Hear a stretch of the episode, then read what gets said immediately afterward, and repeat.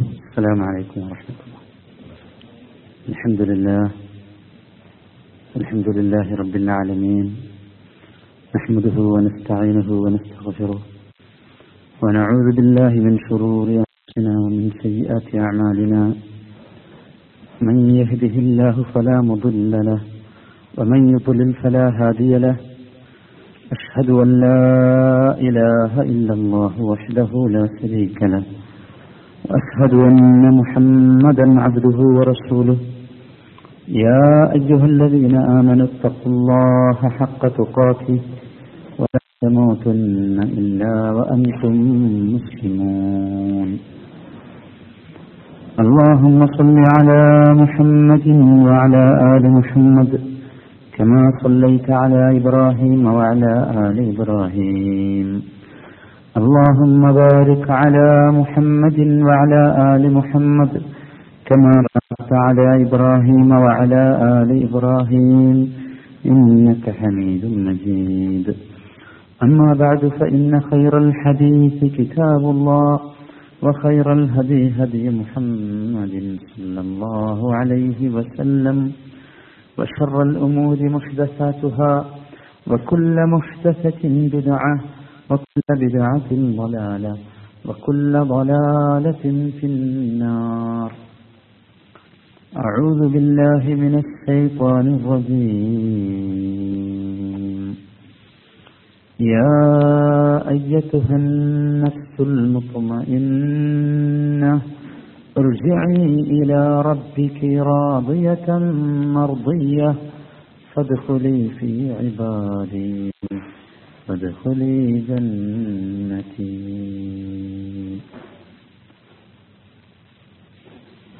അള്ളാഹു സുബാനഹുവ താരായുടെ കൽപ്പനകളും നിർദ്ദേശങ്ങളും ജീവിതത്തിന്റെ എല്ലാ ഭാഗങ്ങളിലും പ്രത്യേകിച്ച് രഹസ്യ ജീവിതത്തിൽ പരമാവധി സൂക്ഷിച്ചു പാലിച്ച് അള്ളാഹുവിന്റെ സാമീപ്യവും പൊരുത്തവും തൃപ്തിയും ലഭിക്കുന്ന യഥാർത്ഥ സൗഭാഗ്യവാന്മാരിൽ ഉൾപ്പെടാൻ പരമാവധി ശ്രമിച്ചുകൊണ്ടിരിക്കണമെന്ന് ആമുഖമായി വസീയത്ത് ചെയ്യുകയാണ്.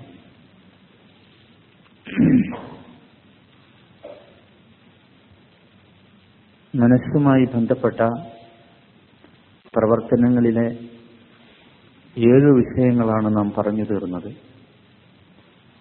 എട്ടാമത്തെ വിഷയം.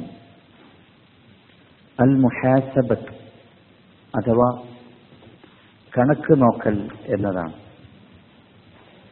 ഹിസാബും മുഹാസബത്തുമൊക്കെ നമുക്ക് പരിചയമുള്ള കാര്യങ്ങളാണ്. കണക്ക് നോക്കാത്ത മനുഷ്യന്മാർ ഉണ്ടാവുകയില്ല. ജീവിതത്തിൽ ഏതെങ്കിലും ഒരു ഘട്ടത്തിൽ ഏതെങ്കിലും ഒരു സന്ദർഭത്തിൽ കണക്ക് നോക്കുക എന്നത് ബുദ്ധിമാന്റെ ലക്ഷണമാണ്. വളരെ പ്രധാനപ്പെട്ട അത്യധികം പ്രധാനപ്പെട്ട ഒരു വിഷയമാണ് യഥാർത്ഥത്തിൽ ഇത്. മുഹാസബത്ത് എന്ന് പറയുമ്പോൾ മനുഷ്യന്റെ സർവവിധ സൗഭാഗ്യവും നന്മയും കുടികൊള്ളുന്നത് ഈ മുഹാസബത്തിലാണ്. പ്രത്യേകിച്ച് മനസ്സിന്റെ വിചാരണ മനസ്സിന്റെ കണക്ക് നോക്കൽ വളരെ സുപ്രധാനമായ ഒന്നാണ്. എണ്ണുക കണക്കാക്കുക എന്നൊക്കെയാണ് ഹിസാബ് എന്നതുകൊണ്ട് ഉദ്ദേശിക്കുന്നത്. സാങ്കേതികമായി മുഹാസബത്ത് എന്ന് കൽബുമായി ബന്ധപ്പെട്ട പ്രവർത്തനങ്ങളെക്കുറിച്ച് പറയുമ്പോഴുള്ള നിർവചനം ഇമാം മാവറദി റഹ്മത്തുല്ലാഹി അലൈഹി വിശദീകരിക്കുന്നത് أن يتصفح الإنسان في ليله ما صدر من أفعال نهاره فإن كان محمودا أمضاه وأتبعه بما شاكله وضاها وإن كان مذموما استدركه إن أمكن وإن لم يمكن فيتبعها بالحسنات لتكفيرها وينتهي عن مثلها في المستقبل ഇമാം മാവറദി റഹ്മത്തുള്ളാഹി അലൈഹി നൽകുന്ന നിർവചനം എന്താണ് മുഹാസബത്ത് എന്ന് പറഞ്ഞാൽ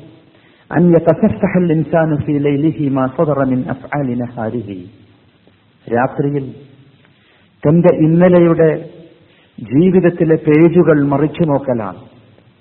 താൻ പകൽ ചെയ്ത പ്രവർത്തനങ്ങളെക്കുറിച്ചുള്ള പേജുകൾ. എന്തൊക്കെയാണ് താൻ പകൽ പ്രവർത്തിച്ചത് എന്ന്? ശാന്തമായ രാത്രിയിൽ ശാന്തമായ അന്തരീക്ഷത്തിൽ ആ പകലിലെ ജീവിതത്തിന്റെ പേജുകൾ മറിച്ചു നോക്കൽ. എന്നിട്ട് ആ പേജുകൾ മറിച്ചു നോക്കി ആ പേജുകളിലെ കണ്ണോടിക്കുമ്പോൾ ആ പേജുകളിലൂടെ കണ്ണോടിക്കുമ്പോൾ സംതൃപ്തനാണെങ്കിൽ സന്തുഷ്ടവാനാണെങ്കിൽ ഖേദിക്കാനോ പ്രയാസപ്പെടാനോ ഒന്നുമില്ലെങ്കിൽ അതനുസരിച്ച് തന്നെ മുമ്പോട്ട് പോവുക. അല്ല ആ പേജുകൾ മറിച്ചു നോക്കുമ്പോൾ തന്റെ മനസ്സിന് വല്ല വിങ്ങലുകളും പ്രയാസങ്ങളും അനുഭവപ്പെടുന്നുവെങ്കിൽ താൻ ചെയ്യേണ്ടതല്ല ഈ പകലിൽ താൻ ചെയ്തത് എന്ന തോന്നൽ അനുഭവപ്പെടുന്നുവെങ്കിൽ അവയെ പിടിച്ചുവെക്കാൻ ശ്രമിക്കുക. സാധ്യമല്ല എങ്കിൽ പിടിച്ചാൽ കിട്ടാത്തവയാണ് എങ്കിൽ തന്റെ മനസ്സിനെ കുറ്റപ്പെടുത്തുന്ന താൻ ചെയ്ത പകലിലെ പ്രവർത്തനങ്ങൾ തനിക്ക് പോലും പിടിച്ചു കെട്ടാൻ പറ്റാത്തതാണ്. അത്രമാത്രം ശക്തമായ തിന്മയാണ് ദോഷമാണ് എങ്കിൽ നന്മകളെ വർദ്ധിക്കുക എന്നിട്ട് ആ നന്മകളിലൂടെ ആ തിന്മയെ അതിജയിക്കുക.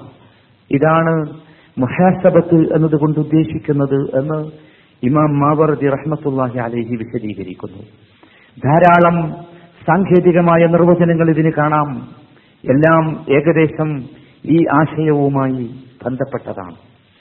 യഥാർത്ഥത്തിൽ സഹോദരങ്ങളെ മനുഷ്യനെ സംബന്ധിച്ചിടത്തോളം വളരെ ഗൗരവമുള്ള ഒരു വിഷയമായി നാം ഇതിനെ കാണണം.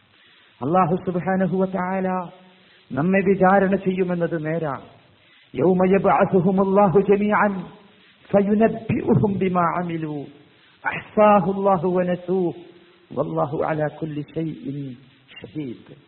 സൂറത്തുൽ മുജാദലയിലെ ആറാമത്തെ വചനത്തിൽ അള്ളാഹു പഠിപ്പിക്കുന്നു. അള്ളാഹു എല്ലാവരെയും പുനരുജ്ജീവിപ്പിക്കപ്പെടുന്ന ഒരുമിച്ച് കൂട്ടുന്ന ഒരു ദിവസമുണ്ട്. അന്ന് അള്ളാഹു മനുഷ്യർ പ്രവർത്തിച്ചത് മുഴുവൻ കൃത്യമായി കണക്കാക്കും. കൃത്യമായി ക്ലിറ്റപ്പെടുത്തും. പക്ഷേ വനസൂ മനുഷ്യൻ അതൊരു പക്ഷേ വിസ്മരിച്ചു കഴിഞ്ഞിട്ടുണ്ടാകും അള്ളാഹുവിനെ സംബന്ധിച്ചിടത്തോളം വല്ലാഹു അലാ കുല്ലി ഷൈഇൻ ഷഹീദ്. അവൻ മനുഷ്യൻ പ്രവർത്തിക്കുന്ന മുഴുവൻ പ്രവർത്തനങ്ങൾക്കും സാക്ഷിയാണ് റബ്ബ് എന്നതുകൊണ്ട് തന്നെ കൃത്യമായി അവയെക്കുറിച്ച് അള്ളാഹു ചോദ്യം ചെയ്യും എന്ന് നാം മനസ്സിലാക്കുക. നമുക്കറിയാം യൗമ ഇരി യസ്റുന്നാസു അഷ്താഖല്ലി അമാലഹും. തന്റെ പ്രവർത്തനങ്ങളുടെ ഫലമെന്തു എന്ന് കാണാൻ വേണ്ടി റബ്ബ് മനുഷ്യനെ പുനരുച്ചിരിപ്പിക്കുന്ന ദിവസത്തെ അവസ്ഥ. ഒരു ചെറിയ നേരിയ നന്മയാണ് താൻ ചെയ്തതെങ്കിൽ അനുമനും തൂക്കമുള്ള നന്മയാണെങ്കിൽ പോലും അതവൻ കാണും. അതുപോലെ തന്നെ തിരിച്ചു അത് ഹൈറല്ല ഷറാണെന്ന് വെക്കുക. എങ്കിൽ അത് കാണേണ്ടി വരും. ഒരു സംശയവും ആ കാര്യത്തിലില്ല. സഹോദരങ്ങളെ ഓർക്കുക ഈ മുഹാസബത്ത് നടത്താൻ തന്നെ താനൊരു വിചാരണ നടത്താൻ തന്റെ ജീവിതത്തിലെ പകലുകളുടെ പേജുകളിൽ രാത്രി ഒന്ന് മറിച്ചു നോക്കാൻ തന്നെ പ്രേരിപ്പിക്കേണ്ട വസ്തുത يوم تجد كل نفس من خير محضرة وما عملت من سوء تود لو أن بينها وبينه أمدا بعيدا ويحذركم الله نفسه والله رؤوف بالعباد അള്ളാഹു സുബാനഹു താല സൂറത്തു ആല ഇമ്രാനിലൂടെ പഠിപ്പിക്കുന്നു. ഒരു ദിവസമുണ്ട്. ആ ദിവസത്തിന്റെ പ്രത്യേകത. ഓരോ ആത്മാവും താൻ പ്രവർത്തിച്ചത് താൻ പ്രവർത്തിച്ചത് കാണുന്ന ദിവസമാണ്. മിൻ ഖൈരിൻ നന്മയാണ് പ്രവർത്തിച്ചതെങ്കിൽ അത് കാണും. മുഹ്ബറ ഒരു റിക്കാർഡായി അവന്റെ മുമ്പിൽ വരും. വന അമിലത് സു സൂ തിന്മ പ്രവർത്തിച്ചാൽ അതും അവൻ കാണേണ്ടി വരും. തന്റെ മുമ്പിൽ അത് കാണുന്ന ദിവസം തവദ്ദു. ഓരോരുത്തരും കൊതിച്ചു പോകും. ലൗ താനും താൻ ഈ പ്രവർത്തിച്ച തിന്മയുടെയും ഇടയിൽ ദീർഘമായ ഒരവധി ഉണ്ടായിരുന്നുവെങ്കിൽ എത്ര നന്നായിരുന്നു എന്ന് മനുഷ്യൻ ആഗ്രഹിച്ചു പോകും.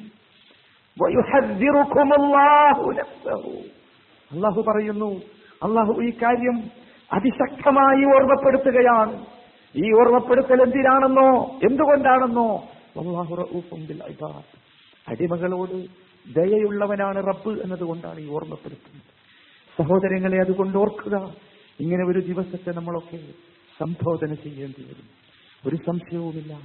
ഈ മുഹാസബത്ത് എന്ന് പറയുന്നത് നമുക്ക് നമ്മുടെ ജീവിതത്തിലേക്ക് വരേണ്ടത് യഥാർത്ഥത്തിൽ അള്ളാഹുവിന്റെ അസ്മായികളെയും സിഫാത്തുകളെയും ശക്തമായ രൂപത്തിൽ പഠി- പഠിക്കുന്നതിൽ നിന്നാണ്. നമുക്കറിയാം അള്ളാഹു റഖീബാണ് അള്ളാഹു മുഹൈമിനാണ് അള്ളാഹു മുത്തലിയാണ് അള്ളാഹു ഖബീറാണ്. അള്ളാഹു മനുഷ്യന്റെ മുഴുവൻ പ്രവർത്തനങ്ങളെയും സൂക്ഷ്മമായി കാണുന്നവനും നിരീക്ഷിക്കുന്നവനും മനസ്സിലാക്കുന്നവനും ഒക്കെ ഒക്കെ ഒക്കെയാണ്. ഇതൊക്കെ അസ്മാ അള്ളാഹുവിന്റെ അസ്മാകൾ പഠിക്കുമ്പോൾ നാം മനസ്സിലാക്കേണ്ടതാണ്. മാത്രമല്ല കൃത്യമായി മനുഷ്യന്റെ പ്രവർത്തനങ്ങൾ ഒന്നുപോലും ഇടവിട്ടു പോകാതെ രേഖപ്പെടുത്തി വെക്കാവുന്ന മലക്കുകളെ പടച്ചിറബ് നിയോഗിച്ചിട്ടുണ്ട്. ووضع الكتاب فترى المجرمين مشفقين مما فيه ويقولون يا ويلتنا ما لهذا الكتاب لا يغادر صغيرة ولا كبيرة إلا أحصاها ഒരു സത്യമായ വസ്തുത നമ്മൾക്കൊക്കെ ബോധ്യമായ വസ്തുത ووجدوا ما عملوا حاضرا ആ ആയത്ത് നിങ്ങളൊക്കെ പഠിച്ചിട്ടുണ്ടാകും ഓരോ മനുഷ്യനും ഓരോ മനുഷ്യനും വിരൽ കടിച്ചുകൊണ്ട് തന്റെ ഗ്രന്ഥം താൻ പ്രവർത്തിച്ചതിന്റെ രേഖ ലഭിക്കുമ്പോൾ കൈ കടിച്ചുകൊണ്ട് പറയുന്ന രംഗമാണ്. എന്തുപറ്റി ഈ ഗ്രന്ഥത്തിന്? ഒന്നും വിട്ടേച്ചു പോയില്ലല്ലോ എന്ന് പറയുന്ന ദിവസം. ആ ദിവസത്തിന്റെ പ്രത്യേകത താൻ പ്രവർത്തിച്ച മുഴുവൻ രേഖയായി ഹാജരാക്കപ്പെടുന്ന ദിവസം. ഇല്ല നിങ്ങളുടെ റബ്ബ് ഒന്നും കടത്തിക്കൂട്ടി നിങ്ങൾ ആക്രമിക്കാൻ ശ്രമിക്കുകയില്ല. സംശയമില്ല. സഹോദര മുഹാസബത്ത് വരേണ്ടത് ഇതിൽ നിന്നാണ്. അതുപോലെ തന്നെ ഈ മുഹ- മുഹാസബത്ത് ഈ ഒരു കണക്ക് നോക്കൽ നമ്മുടെ മനസ്സിലേക്ക് വരേണ്ടത് നമ്മുടെ ജീവിതത്തിന്റെ ലക്ഷ്യത്തിൽ നിന്നാണ്. എന്താണ് നമ്മുടെ ലക്ഷ്യം? അന്നമാ ഖലഖനാകും നിങ്ങൾ വിചാരിച്ചുവോ? നിങ്ങളെ വെറുതെ സൃഷ്ടിച്ചതാണ് തമാശക്ക് പടച്ചതാണെന്ന് നിങ്ങൾ കരുതിയോ? നിങ്ങൾ നമ്മിലേക്ക് മടക്കപ്പെടുകയില്ല എന്ന് നിങ്ങൾ കരുതിയോ? അതെ മടങ്ങിപ്പോകുക എന്ന ലക്ഷ്യത്തിൽ നിന്നാണ് മടങ്ങിപ്പോകേണ്ടതുണ്ട് എന്ന ലക്ഷ്യത്തിൽ നിന്നാണ് നമുക്ക് മുഹാസബത്ത് വരേണ്ടത്. സഹോദരങ്ങളെ ഈ മുഹാസബത്തുണ്ടല്ലോ ഇത് വിശ്വാസികളുടെ മാർഗമാണ്. മുവഹിദുകൾ സ്വീകരിക്കേണ്ട മാർഗമാണ്. ഖാശിഈങ്ങളുടെ അള്ളാഹുവിനെ ഭയപ്പെടുന്നവരുടെ അടയാളമാണ്. മുഅ്മിൻ എന്ന് പറഞ്ഞാൽ തന്റെ മനസ്സിനെ തന്റെ ജീവിതത്തെ ഈ രൂപത്തിൽ പാതിരാക്കി വിചാരണ നടത്തി. താൻ ചെയ്തു പോയ പാപങ്ങളെക്കുറിച്ച് റബ്ബിനോട് പാപമോചനം തേടേണ്ടവനാണ്. നാം മനസ്സിലാക്കണം സഹോദരങ്ങളെ മനസ്സിന്റെ അപകടം അതിശക്തമാണ്. മനസ്സിന്റെ അത് അപകടം അതിശക്തമാണ്. നമുക്ക് പിടിച്ചാൽ കിട്ടാത്ത അപകടമാണ് മനസ്സ് വരുത്തി വെക്കുക. മനസ്സിന്റെ രോഗം കഠിനമാണ്. മനസ്സിന്റെ തന്ത്രം ശക്തമാണ്. മനസ്സ് നമുക്കുണ്ടാക്കാൻ വിചാരിക്കാവുന്ന തിന്മ നമുക്കൊരിക്കലും പിടിച്ചു കെട്ടാൻ പറ്റാത്ത വിധം നമ്മെ അടക്കി ഭരിക്കാൻ പോന്നതാണ്. നമുക്കറിയാം മനസ്സെന്ന് പറഞ്ഞാൽ അമ്മാറത്തും വിസു സദാസമയവും തിന്മയിലേക്ക് ചാഞ്ഞുകൊണ്ടിരിക്കുന്ന ഒന്നാണ്. മയ്യാലത്തുൻ ഇലൽ ഹവാ. പണ്ഡിതന്മാർ അതിനെക്കുറിച്ച് പറഞ്ഞു. ഇച്ഛയിലേക്ക് ചാഞ്ഞുകൊണ്ടിരിക്കുന്ന ഇച്ഛ ഏതാണോ? മനുഷ്യനെ വേഷം ആഗ്രഹിക്കുന്നത് എന്താണോ? അതിലേക്ക് ചാഞ്ഞുകൊണ്ടിരിക്കുന്ന ഒന്നാണ് മനസ്സ്. മാത്രമല്ല പലപ്പോഴും അല്ല ഭൂരിഭാഗം സന്ദർഭങ്ങളിലും അവിവേകത്തിലേക്കാണ് മനസ്സ് ക്ഷണിക്കുക. മനസ്സ് സഹോദരങ്ങളെ മനുഷ്യനെ നാശത്തിലേക്കും നഷ്ടത്തിലേക്കുമാണ് നയിക്കുക. അതുകൊണ്ട് സഹോദരങ്ങളെ നാം മനസ്സിലാക്കുക നമുക്ക് ഈ വിചാരണ നടത്തണം മുഹാസബ് മുഹാസബത്ത് നടത്തണം.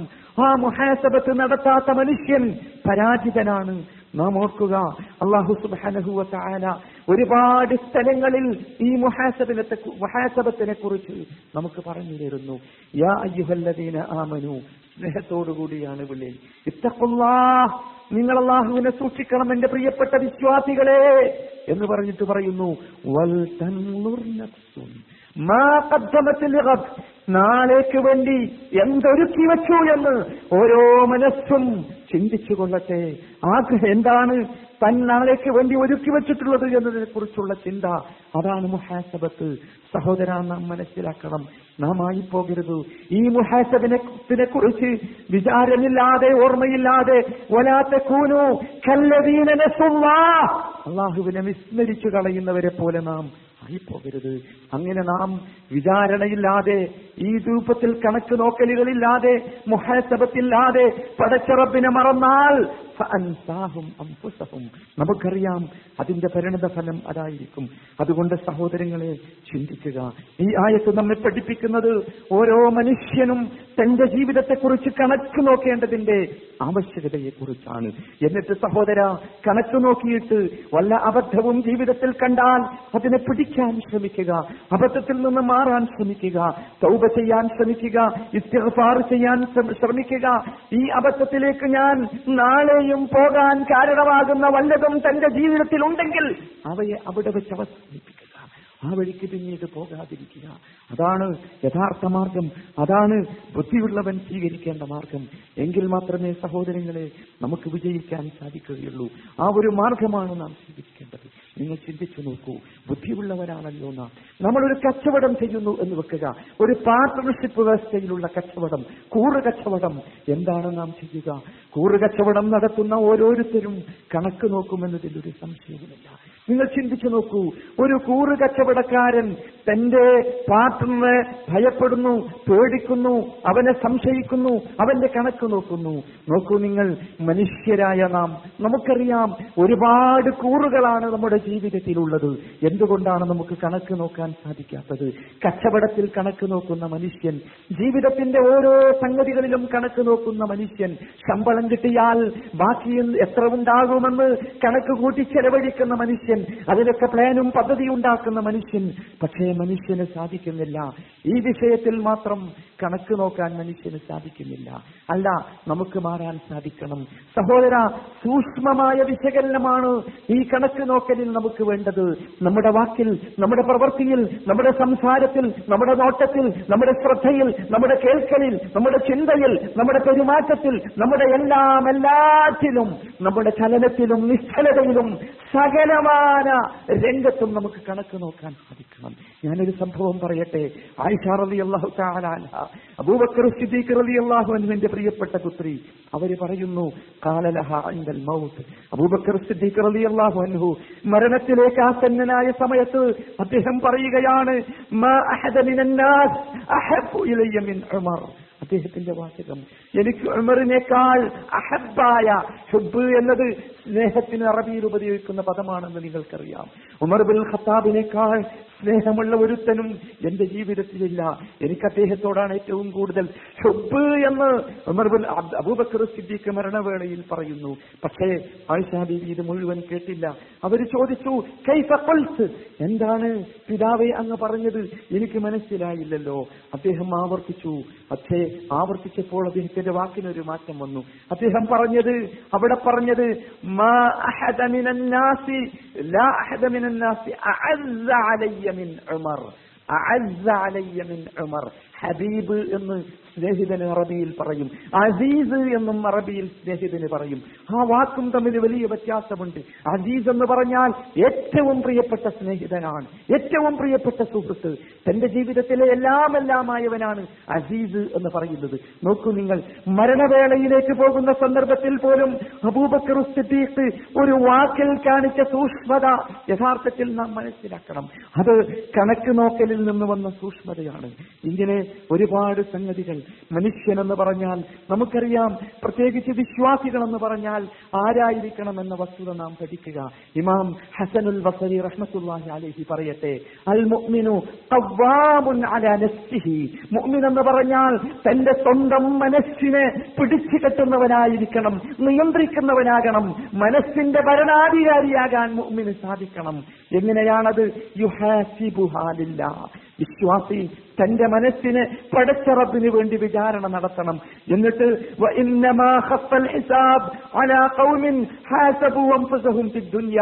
ഹസനുൽ ബസരി പഠിപ്പിക്കട്ടെ. അള്ളാഹുവിന്റെ പക്കൽ ഏറ്റവും ലഘുവായ വിചാരണ കിട്ടുക ആർക്കാണെന്നോ? അലാ അൻഫുസഹും ഈ ലോകത്ത് വെച്ച് സ്വയം വിചാരണ നടത്തിയ സമൂഹത്തിനാണ്. നാളിൽ കഠിനമായ ഹിസാബിനെ നേരിടേണ്ടി വരിക. ആരായിരിക്കുമെന്നോ? ജീവിതത്തെ ഒരു തരത്തിലുള്ള വിചാരണയും നടത്താതെ വിട്ടവനായിരിക്കും എന്ന് നാം മനസ്സിലാക്കാൻ വേണ്ടി ഹസനുൽ ബസരി പറഞ്ഞു തരുന്നു സഹോദര ഓർക്കണം. പടച്ചിറപ്പിന്റെ പക്കലുള്ള ശക്തമായ വിചാരണ. മന്നോക്ക്. നമുക്ക് കിട്ടേണ്ടത് ഹിസാബൻ എന്ന ലഘുവായ വിചാരണയാണ്. കടുത്ത വിചാരണയ്ക്ക് വിധേയമാക്കപ്പെട്ടാൽ ശിക്ഷിക്കപ്പെടുമെന്ന് ഉറപ്പാണ്. അത്തരത്തിലുള്ള കടുത്ത വിചാരണയിൽ നിന്ന് രക്ഷപ്പെടാൻ നമുക്ക് ഇവിടെ വെച്ച് നമ്മുടെ ജീവിതത്തിന്റെ കണക്കൊന്ന് നോക്കാൻ സാധിക്കാം. ഓരോ ദിവസവും ഇമാം മാവർദി വിശദീകരിച്ചു പോലെ ഓരോ ദിവസവും അന്നത്തെ പകലിലെ തന്റെ ജീവിതത്തിലെ പേജുകളൊന്ന് പാതിരാത്രിയിൽ മറിച്ചു നോക്കാൻ ബുദ്ധിയുള്ള മനുഷ്യന് സാധിക്കണം സഹോദര എന്നിട്ട് ഹസൻ ബസരി തുടർന്ന് പറയുന്നു ഒരു മനുഷ്യൻ മുഅ്മിൻ എന്ന് പറഞ്ഞാൽ വിശ്വാസി എന്ന് പറഞ്ഞാൽ ഒരു കാര്യത്തെ അവൻ പെട്ടെന്ന് കാണും അവനെ അത്ഭുതപ്പെടുത്തുന്ന കാര്യം അവന് കൗതുകമുണ്ടാക്കുന്ന കാര്യം. ഫയഖൂൽ. പക്ഷേ ആ കൗതുകമുണ്ടാക്കുന്ന കാര്യത്തെ പെട്ടെന്ന് കാണുന്ന മോമിനായ മനുഷ്യൻ കൗതുകമുള്ളതാണല്ലോ തനിക്ക് ഇഷ്ടമുള്ളതാണല്ലോ തന്റെ മനസ്സിനും ശരീരത്തിനും സന്തോഷം ജനിപ്പിക്കുന്നതാണല്ലോ എന്ന് വിചാരിച്ചത് വാരി പുളരുകയില്ല. അതിന്റെ പിന്നാലെ പോവുകയില്ല. അവൻ ആ വസ്തുവിനോട് പറയും വല്ലാഹി ഇന്നക്കെ എനിക്കറിയാം നീ എനിക്ക് ഏറ്റവും ആവശ്യമുള്ളവനാണ്.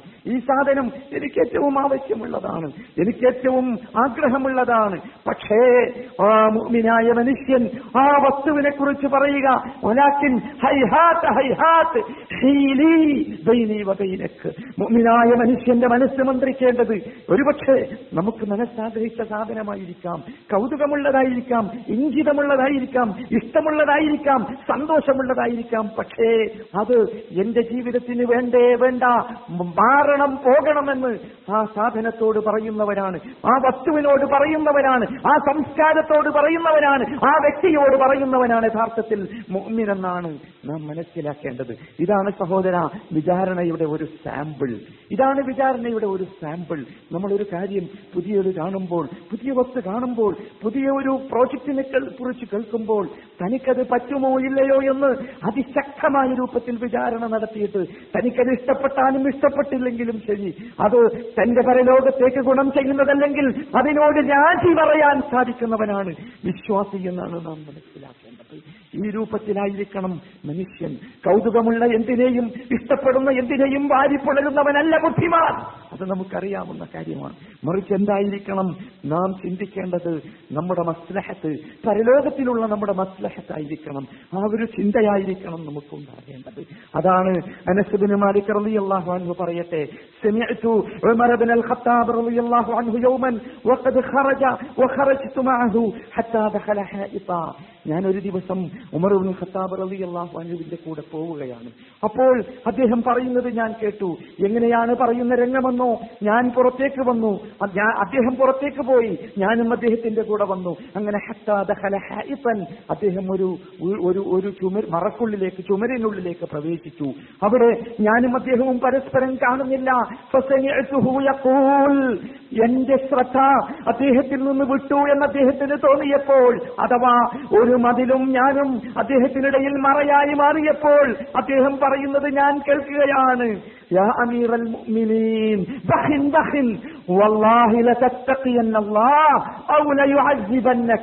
സഹോദര മുഹമ്മദ് മുസ്തഫ സല്ലല്ലാഹു അലൈഹി വസ്ല്ലമ്മയുടെ രണ്ടാമത്തെ ഖലീഫ. സ്വർഗം കൊണ്ട് സന്തോഷ വാർത്ത അറിയിക്കപ്പെട്ട മഹാനായ ഖത്താബ് തന്റെ കൂടെയുള്ള അനസ് റളിയല്ലാഹു അൻഹുവിന്റെ ശ്രദ്ധ തന്നിൽ നിന്ന് മാറി എന്ന് കണ്ടപ്പോൾ അദ്ദേഹം പറഞ്ഞ വാചകം നിങ്ങൾ ശ്രദ്ധിച്ചോ? യാ അമീറൽ മുഅ്മിനീൻ. അദ്ദേഹം തന്റെ മനസ്സിനോടാണ് വിചാരണ നടത്തുന്നത്. സ്വയം സംവദിക്കുകയാണ്. അല്ലയോ അമീറുൽ മുഅ്മിനീൻ? വിശ്വാസികളുടെ നേതാവെന്ന് പറയുന്നവനെ എന്ത് പറ്റി എന്ത് പറ്റി?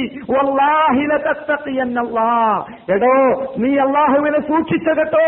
അള്ളാഹുവാണ് സത്യം അള്ളാഹുവിനെ സൂക്ഷിച്ചോ. അല്ലെങ്കിൽ. നിന്നെ അള്ളാഹു ശിക്ഷിക്കുക തന്നെ ചെയ്യും കേട്ടോ എന്ന് സ്വന്തം മനസ്സിനോട് പറഞ്ഞത് പറഞ്ഞുകൊണ്ടിരുന്നത് ആരും കാണാത്ത സന്ദർഭത്തിൽ പറഞ്ഞത് സഹോദര നാം ഓർക്കണം അമീറുൽ മുഅ്മിനീൻ എന്ന പട്ടമുള്ള വിശ്വാസികളുടെ നേതാവായ സ്വർഗം കൊണ്ട് സന്തോഷ വാർത്ത അറിയിക്കപ്പെട്ട ഉമർബുൽ ഖത്താബ് അൻഹു ആരുമില്ലാത്ത സന്ദർഭത്തിൽ ഒറ്റയ്ക്കാകുന്ന സന്ദർഭത്തിൽ മനസ്സിനോട് ഈ വിധമുള്ള ഒരു വിചാരണ നടത്തിയെങ്കിൽ സഹോദരങ്ങളെ നിങ്ങൾ ചിന്തിച്ചു നോക്കൂ. എന്താണ് നമ്മുടെ അവസ്ഥ?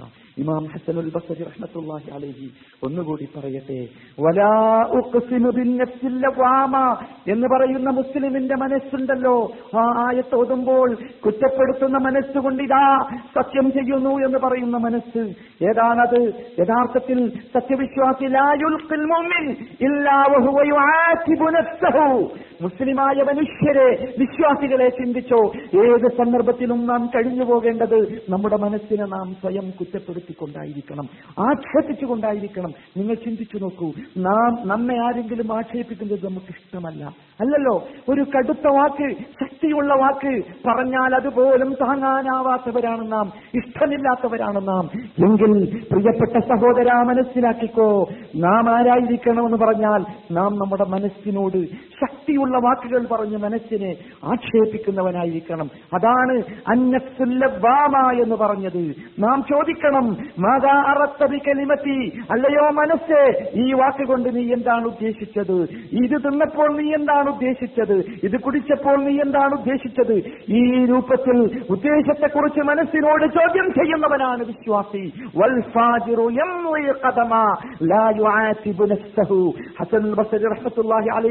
ഈ ആയത്തിന്റെ വിശദീകരണത്തിൽ പറഞ്ഞു തരുന്നു.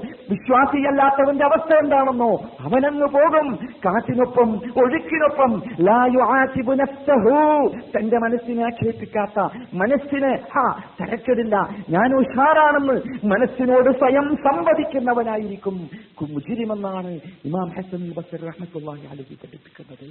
സഹോദര നമുക്ക് മാറാൻ സാധിക്കണം നാം ഒരിക്കലും നമ്മുടെ മനസ്സിനെ മനസ്സിനോട് അങ്ങോട്ട് ഇജ്ജത്തോടുകൂടി പ്രഭാ- പ്രതാപത്തോടുകൂടി അഭിമാനത്തോടുകൂടി അന്തത്തോടുകൂടി പറയുന്നവനാകരുത് മാലിക് ബിൻ ദീനാർ റഹ്മത്തുള്ളാഹി അലൈഹി എങ്ങനെയായിരിക്കണം വിചാരണ എന്ന് പഠിപ്പിക്കുന്നു റഹിമല്ലാഹു അബ്ദൻ قال لنفسه ألست صاحبة كذا ألست صاحبة كذا ألست صاحبة كذا ثم ذمها ثم ختمها ثم ألزمها സഹോദര ചിന്തിക്കണം. ആരായിരിക്കണം മുഅ്മിൻ എന്ന് അദ്ദേഹം പഠിപ്പിക്കുന്നു? അള്ളാഹു ഒരു മനുഷ്യന് റഹ്മത്ത് നൽകട്ടെ. ആ അടിമയുടെ പ്രത്യേകത എന്താണെന്നോ അവൻ അവന്റെ മനസ്സിനോട് ചോദിക്കും. നീയല്ലടോ മനസ്സ്? എന്നെ കൊണ്ട് ഇത് ചെയ്യിച്ചത് നീയല്ലേ ഇതിന്റെ ഉത്തരവാദി? നീയല്ലേ ഇതിന്റെ അവകാശി എന്ന് ഓരോ പ്രവർത്തനവും ചെയ്യുമ്പോൾ ചോദിക്കും. എന്നിട്ട് ആ മനസ്സിനെ കുറ്റപ്പെടുത്തും ആക്ഷേപിക്കും. ആ മനസ്സിന്റെ കടിഞ്ഞാണിനെ അവർ പിടിക്കും. എന്നിട്ട് അള്ളാഹുവിന്റെ കിതാബുമായി ആ കടിഞ്ഞാണിനെ കെട്ടിയിടും. അവനാണ് അതാണ് യഥാർത്ഥത്തിലുള്ള ഹിസാബ്. നമുക്കത് മനസ്സിലാക്കാൻ സാധിക്കണം. സഹോദര മൈമൂനബിന് മെഹ്റാൻ റഹ്മത്തുല്ലാഹി ആരാണ് മുത്തക്കി എന്ന് പഠിപ്പിച്ചപ്പോൾ പറഞ്ഞു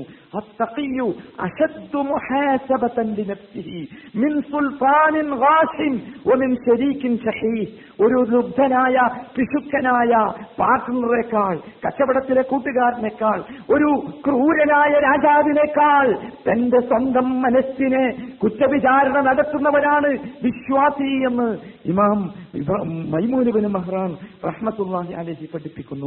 സഹോദര നമുക്ക് സാധിക്കണം. നിങ്ങൾക്കറിയാമോ കഴിഞ്ഞുപോയ ഈ പണ്ഡിതന്മാരുടെയും ശലഫുകളുടെയും ഒക്കെ ജീവിത രീതി എന്തായിരുന്നു എന്ന്? ഇബ്രാഹിം തനീമി റഹ്മത്തുള്ളാഹി അലഹി അദ്ദേഹത്തിന്റെ സ്വന്തം ജീവിതത്തെ കുറിച്ച് അദ്ദേഹം പറയുന്നു. എങ്ങനെയാണ് മുഹാസബത്ത് എന്ന്? മസ്സൽതു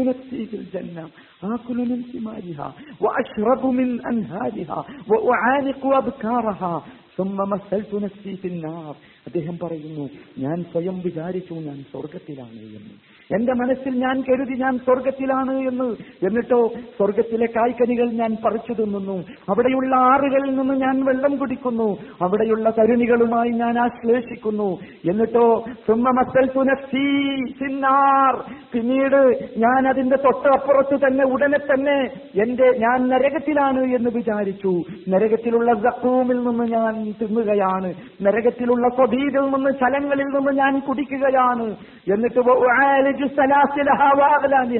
നരകത്തിലെ ശക്തമായ ചങ്ങലകൾക്കിടയിൽ കിട്ട് പെട്ടുപിടയുന്ന അവസ്ഥ ഞാൻ എന്റെ മനസ്സിൽ കണ്ടു. എന്നിട്ട് രണ്ടും എന്റെ മനസ്സിൽ രൂപപ്പെടുത്തിയ ശേഷം ഞാൻ ചോദിച്ചു എന്റെ നെഫ്സിനോട് യാ നഫ്സ് എന്റെ മനസ്സ് നിനക്ക് ഏത് വേണം? ഒന്നാമത്തെ അവസ്ഥ വേണമോ? രണ്ടാമത്തെ അവസ്ഥ വേണമോ? കാലത്ത് ആ മനസ്സെന്നോട് പറഞ്ഞു ഉരീദു അൻ ഇല സാലിഹാ. ഞാൻ സ്വർഗത്തിലോ നരകത്തിലോ ആണെന്ന വിചാരത്തോടു കൂടിയാണ് ഞാൻ മനസ്സിനോട് സംസാരിച്ചത് സമ്മതിച്ചത് ചോദിച്ചത്. അപ്പോൾ ആ സ്വർഗത്തിലോ നരകത്തിലോ ഉള്ള അവസ്ഥയിൽ വെച്ച് മനസ്സെന്നോട് പറയുന്നു എനിക്ക് ദുനിയാവിലേക്ക് മടങ്ങിപ്പോകണം. അവിടെ വെച്ച് സാലിഹായ അമലുകൾ ചെയ്യണം എന്ന്. ഞാൻ അവിടെ ഒന്നുമായിരുന്നില്ല. ഞാൻ എന്റെ യഥാർത്ഥ ജീവിതത്തിലേക്ക് വന്നു. കാല ഞാൻ എന്റെ മനസ്സിനോട് പറഞ്ഞു "ഫഅൻതി ഫിൽ ഉമ്മിയ്യ." അല്ലയോ മനസ്സേ നീ ആഗ്രഹിച്ചയിടത്ത് തന്നെയാണ് നീ ഇപ്പോൾ ഉള്ളത് നീ ദുനിയാവിൽ തന്നെയാണുള്ളത്. അതുകൊണ്ട് പ്രിയപ്പെട്ട മനസ്സേ അതുകൊണ്ട് മനസ്സേ സ്വർഗത്തിന് വേണ്ടി ആ സുഖത്തിന് വേണ്ടി പണിയെടുത്തോ പ്രവർത്തിച്ചോ. സഹോദര നമുക്ക് സാധിക്കണം. ഒറ്റയ്ക്കിരിക്കുന്ന സമയത്ത് ഇബ്രാഹിം തമീനിയുടെ അനുഭവം ജീവിതത്തിൽ ഉണ്ടാക്കാൻ നമുക്ക് സാധിക്കണം. നിങ്ങൾ ചിന്തിച്ചു നോക്കൂ നമുക്കറിയാം പച്ചയായി വിശുദ്ധ ഖുർആൻ നമ്മെ പഠിപ്പിച്ചു. നമ്മളൊക്കെ സ്വർഗത്തിലോ നരകത്തിൽ ചെല്ലുമ്പോൾ ഖേദിക്കുമെന്ന അവസ്ഥ ശക്തമായി ഖുർആൻ നമ്മെ പഠിപ്പിച്ചു. നമുക്ക് നമ്മുടെ മനസ്സിനെ ഒന്ന് ഭാവനയിൽ കൊണ്ടുപോയി നോക്കാം. സ്വർഗത്തിലോ നരകത്തിലോ എന്നിട്ട് മനസ്സിനോട് ഇബ്രാഹിം തമീനി ചോദിച്ചതുപോലെ ചോദിക്കാം. മനസ്സിനെ ഷൈഇൻ തുരീദീൻ?" മനസ്സേ നിന്നെ ഏതാണ് ഉദ്ദേശിക്കുന്നത്? സ്വർഗമാണോ നരകമാണോ നിന്റെ ആഗ്രഹം? മനസ്സ് പറയും നരകത്തിലാണെങ്കിൽ മനസ്സ് പറയും തീർച്ചയായും. ഇല്ല എനിക്ക് തിരിച്ചു പോകണം ദുനിയാവിലേക്ക്. അമല സ്ഥാനിഹാത്തുകൾ ചെയ്യണം. എന്നിട്ട് ആ സ്വർഗീയവാസികളായ അനുഭവിക്കുന്ന സുഖം അനുഭവിക്കണമെന്ന് മനസ്സ് പറയും. അപ്പോൾ നമുക്ക് നമ്മുടെ ജീവിതത്തിന്റെ യഥാർത്ഥത്തിൽ യാഥാർത്ഥ്യത്തിലേക്ക് തിരിച്ചു വരാൻ കഴിയും. എന്നിട്ട് നമുക്ക് ജീവിതത്തോട് പറയാൻ മനസ്സിനോട് പറയാൻ കഴിയും. മനസ്സേ നീ ദുനിയാവിൽ തന്നെയാണ്. പ്രവർത്തിച്ചോ. സ്വർഗാവകാശിയാകാനുള്ളത് പ്രവർത്തിച്ചോ. ഈ രൂപത്തിലുള്ള ഒരു വിചാരണക്ക് മുഹാസബത്തിന് സഹോദര തയ്യാറാവുക. ഇമാം ഇബിൻ കയ്യം റഹ്മത്തുല്ലാഹി അലൈഹി അദ്ദേഹത്തിന്റെ ഈ റാസത്തുൽ ലഹ്ഫാൻ എന്ന വിശിഷ്ടമായ ഗ്രന്ഥത്തിൽ പഠിപ്പിക്കുന്നു.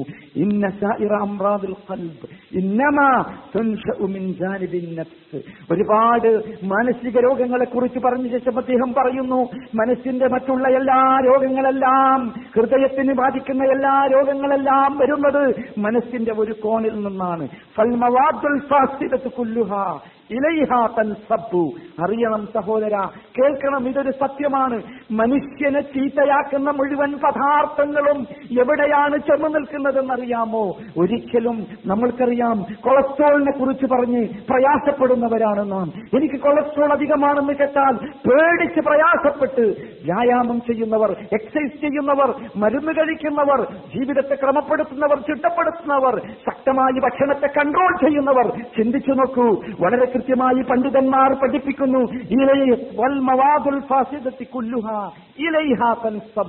മനസ്സിലേക്കാണ് മുഴുവൻ മോശമായ പദാർത്ഥങ്ങളും ചെന്നെത്തുന്നത്.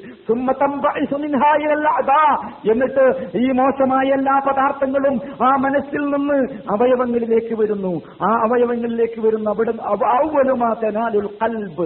ആദ്യമായി ഈ മോശമായ കാര്യങ്ങളെല്ലാം എത്തിച്ചേരുക. മനസ്സിലേക്കായിരിക്കും കൽബിലേക്കായിരിക്കും എന്നാണ്. അതുകൊണ്ടാണ് നബി കരീം സല്ലാഹു അലൈഹി വസല്ലമ എപ്പോഴൊക്കെ ജനങ്ങളുടെ മുമ്പാകെ സംസാരിക്കാൻ നിൽക്കുമോ അപ്പോഴെല്ലാം പറയുന്ന ഒരു വാചകം നാം സംസാരത്തിന്റെ ആദ്യത്തിൽ പറഞ്ഞത് നിങ്ങൾ ശ്രദ്ധിച്ചിരിക്കും. ആ വാചകത്തിൽ എന്താണ് അടങ്ങിയത്?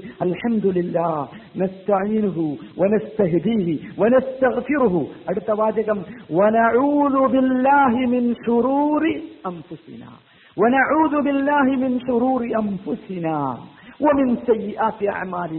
അർത്ഥമെല്ലാവരും പഠിച്ചിട്ടുണ്ടാകുമല്ലോ.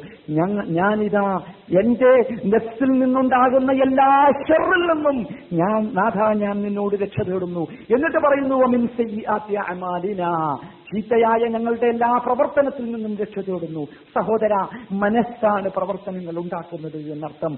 ചീത്തയായ മനസ്സാണ് ചീത്തയായ പ്രവർത്തനങ്ങൾ ഉണ്ടാക്കുന്നത് എന്നർത്ഥം. അതുകൊണ്ട് സഹോദരങ്ങളെ നബി കരീം സല്ലല്ലാഹു അലൈഹി വസല്ലമ ഇവിടെ നടത്തിയ ഈ രക്ഷതേടലുണ്ടല്ലോ.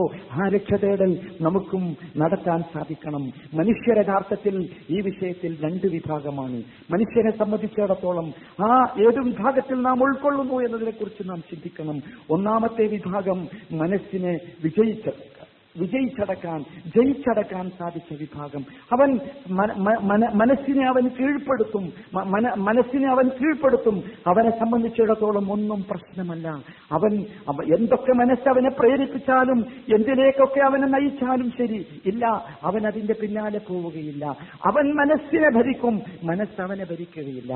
അതാണ് യഥാർത്ഥത്തിൽ നമുക്കൊക്കെ ഉണ്ടാകേണ്ടത്. അള്ളാഹു വതആല പറഞ്ഞത്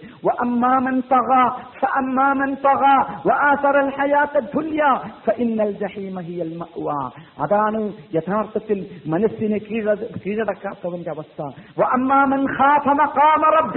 നോക്കൂ വാചകം. അള്ളാഹുവിന്റെ അള്ളാഹുവിന്റെ മുമ്പിൽ നിൽക്കേണ്ടതിനെ കുറിച്ച് ഭയപ്പെടുകയും എന്നിട്ട് ഇച്ഛയിൽ നിന്ന് മനുഷ്യന്റെ മനസ്സിനെ അകറ്റാൻ വിരോധിക്കാൻ തടയാൻ സാധിക്കുകയും ചെയ്താൽ ഫഇന്നൽ ജന്നത ഹിയൽ മഅ്വ. സ്വർഗമാണ് അവന്റെ സങ്കേതം. രണ്ടാമത്തെ വിഭാഗം അവനെ കീഴടക്കിയിരിക്കുന്നു മനസ്സ്. ആ കീഴടക്കിയ മനസ്സിന്റെ അവസ്ഥ അവന് മനസ്സാണ് ഭരിക്കുന്നത് ആ മനസ്സവനെ നശിപ്പിക്കും. ആ മനസ്സവനെ ചീത്തയായ കാര്യങ്ങളിലേക്ക് കൊണ്ടുപോകും. മനസ്സിന്റെ ഒറിജിനൽ സ്വഭാവം അതാണ്. അത് ചീത്തയിലേക്കാണ് മനുഷ്യനെ കൊണ്ടുപോവുക ആ മനുഷ്യന്റെ അവസ്ഥ മനസ്സിനെ കീഴടക്കാൻ സാധിക്കാത്ത മനസ്സ് കീഴടക്കിയ മനുഷ്യന്റെ അവസ്ഥ.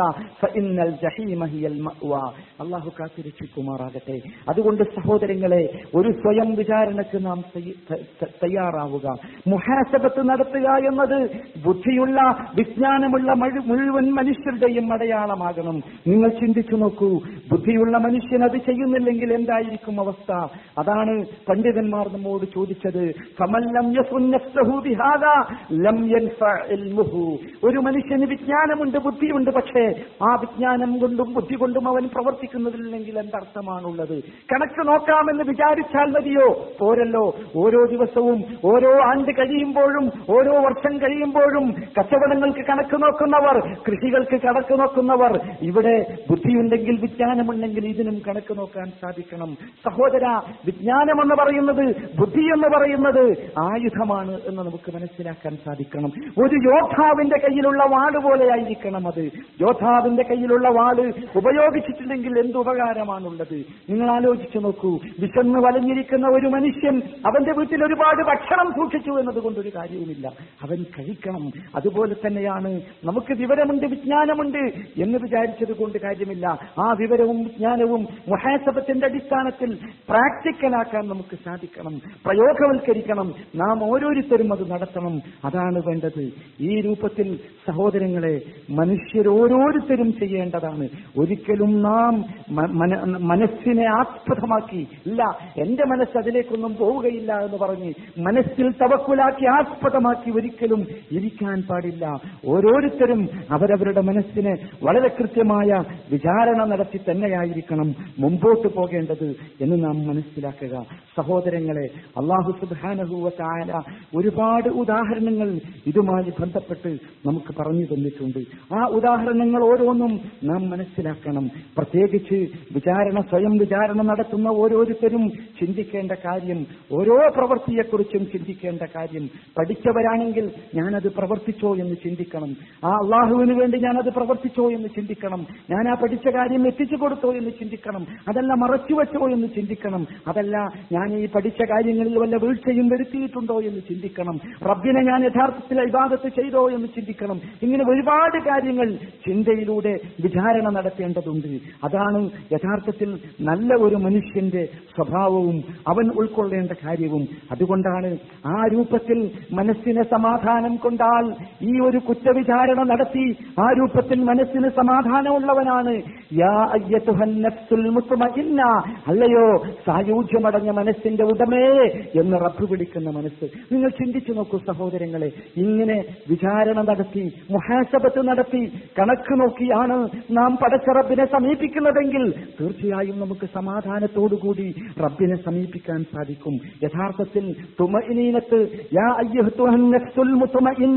എന്ന് പറഞ്ഞ സമാധാനം ഏതാണ്? എവിടെ നിന്നാ സമാധാനം ഉണ്ടാകുന്നത് ഈ കണക്ക് നോക്കലിൽ നിന്നാണ് ആ സമാധാനം ഉണ്ടാകുന്നത് ആ രൂപത്തിലുള്ള ഒരു കണക്ക് നോക്കലാണ് യഥാർത്ഥത്തിൽ സഹോദരങ്ങളെ നമുക്കുണ്ടാകേണ്ടത്.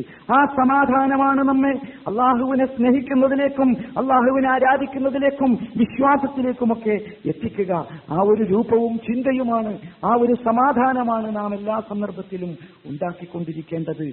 ആ ഒരു അവസ്ഥയിലേക്ക് സഹോദരങ്ങളെ നമുക്കെല്ലാവർക്കും എത്തിച്ചേരാൻ സാധിക്കണം.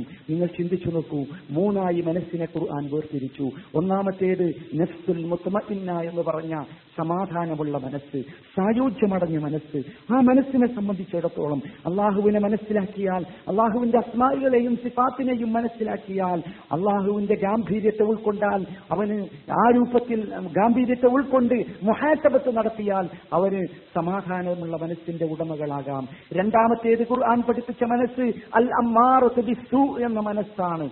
വളരെ കൃത്യമായി ഖുർആൻ യൂസുഫ് അലഹി ഇസ്ലാമിന്റെ നാവിലൂടെയാണത് നമുക്ക് പറഞ്ഞു തരുന്നത്. നമുക്കറിയാം മനസ്സിന്റെ അടിസ്ഥാന സ്വഭാവം അതാണ് എന്നതാണ് ഇസ്ലാമിന്റെ കൺസെപ്റ്റ് മനസ്സെന്ന് പറഞ്ഞാൽ നിങ്ങൾ കരുതണ്ട മനസ്സിന്റെ അടിസ്ഥാന സ്വഭാവം നന്മയാണ് എന്ന് നിങ്ങൾ കരുതരുത് മനസ്സിന്റെ അടിസ്ഥാന സ്വഭാവം തിന്മയാണ് എന്ന് നാം മനസ്സിലാക്കുക. അതാണ് റബ്ബുൽ ഇജ്ജത്ത് പഠിപ്പിച്ചത്. റബ്ബി. റബ്ബിന്റെ റഹ്മത്ത് കിട്ടിയ മനസ്സൊഴികെ മറ്റെല്ലാ മനസ്സിന്റെയും അവസ്ഥ. അമ്മാറത്തും ബിസ്സു. ഭൂരിഭാഗം ആളുകളും തെറ്റിദ്ധരിച്ച ഒരു വിഷയമാണത്. എന്റെ മനസ്സ് നല്ല മനസ്സാണ് എന്നാണ് ഭൂരിഭാഗം ധാരണ അല്ല മനസ്സുകൾ ചീത്തയാണ് സഹോദര. അതിന്റെ അടിസ്ഥാനം ചീത്തയാണ്.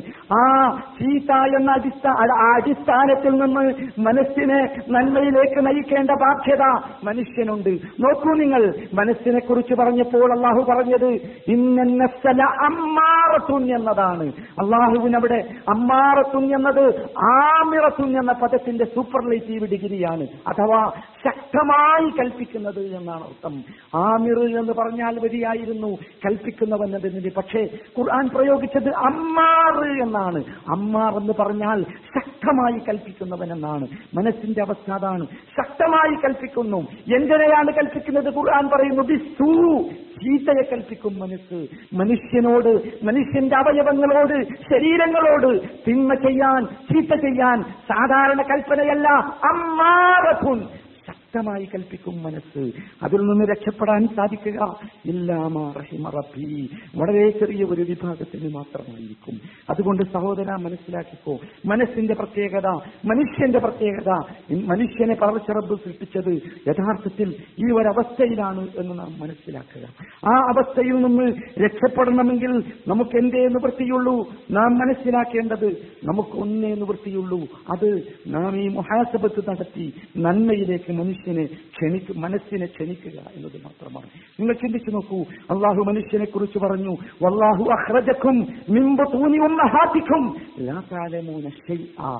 നിങ്ങളെ നിങ്ങളുടെ ഉമ്മമാരുടെ വയറുകളിൽ നിന്ന് പുറത്തേക്ക് കൊണ്ടുവന്നിട്ടുള്ളത് ലാത്താലമൂന ചെയ്യ ഒരു വിവരവുമില്ലാതെയാണ്. അതാണ് മനുഷ്യന്റെ അവസ്ഥ. മനുഷ്യനൊരു പ്രകൃതിയുണ്ട്. ആ പ്രകൃതി എങ്ങനെ കിട്ടുമെന്ന് നാം മനസ്സിലാക്കണം. ആ മനുഷ്യന്റെ പ്രകൃതി കിട്ടുക പഠനത്തിലൂടെ ആ യഥാർത്ഥ പ്രകൃതിയിലേക്ക് മനുഷ്യനെത്തുക പഠനത്തിലൂടെയും വിജ്ഞാനത്തിലൂടെയുമാണ്. അല്ലെങ്കിലോ അല്ലെങ്കിൽ പഠിച്ചിട്ടില്ലെങ്കിൽ വിജ്ഞാനം നേടിയിട്ടില്ലെങ്കിൽ മനുഷ്യന്റെ മനസ്സ് ലാതാലമൂല ഷൈഅ എന്ന ജഹിലിലാണ് ഉണ്ടാവുക. ഒന്നും അറിയാത്ത രൂപത്തിൽ പടച്ചുവിട്ട പുറത്തേക്ക് വിട്ട അവസ്ഥയിലായിരിക്കും മനുഷ്യനെന്ന് നാം മനസ്സിലാക്കുക. അതുകൊണ്ട് സഹോദരങ്ങളെ മനസ്സിനെ നന്മയിലേക്ക് നയിക്കാൻ വിദ്യ പഠിക്കണം എല്ല് പഠിക്കണം വിജ്ഞാനം നേടണം ഷെറിൽ നിന്ന് തിന്മയിൽ നിന്ന് രക്ഷപ്പെടാനുള്ള മാർഗം അതാണ്. ആ രൂപത്തിലുള്ള ഒരു ചിന്ത നമുക്കുണ്ടാകണം. അതുകൊണ്ട് സഹോദരങ്ങളെ ആ രൂപമാണ് യഥാർത്ഥത്തിൽ നമ്മുടെയൊക്കെ ജീവിതം. അതാണ് അള്ളാഹു പഠിപ്പിച്ചത്.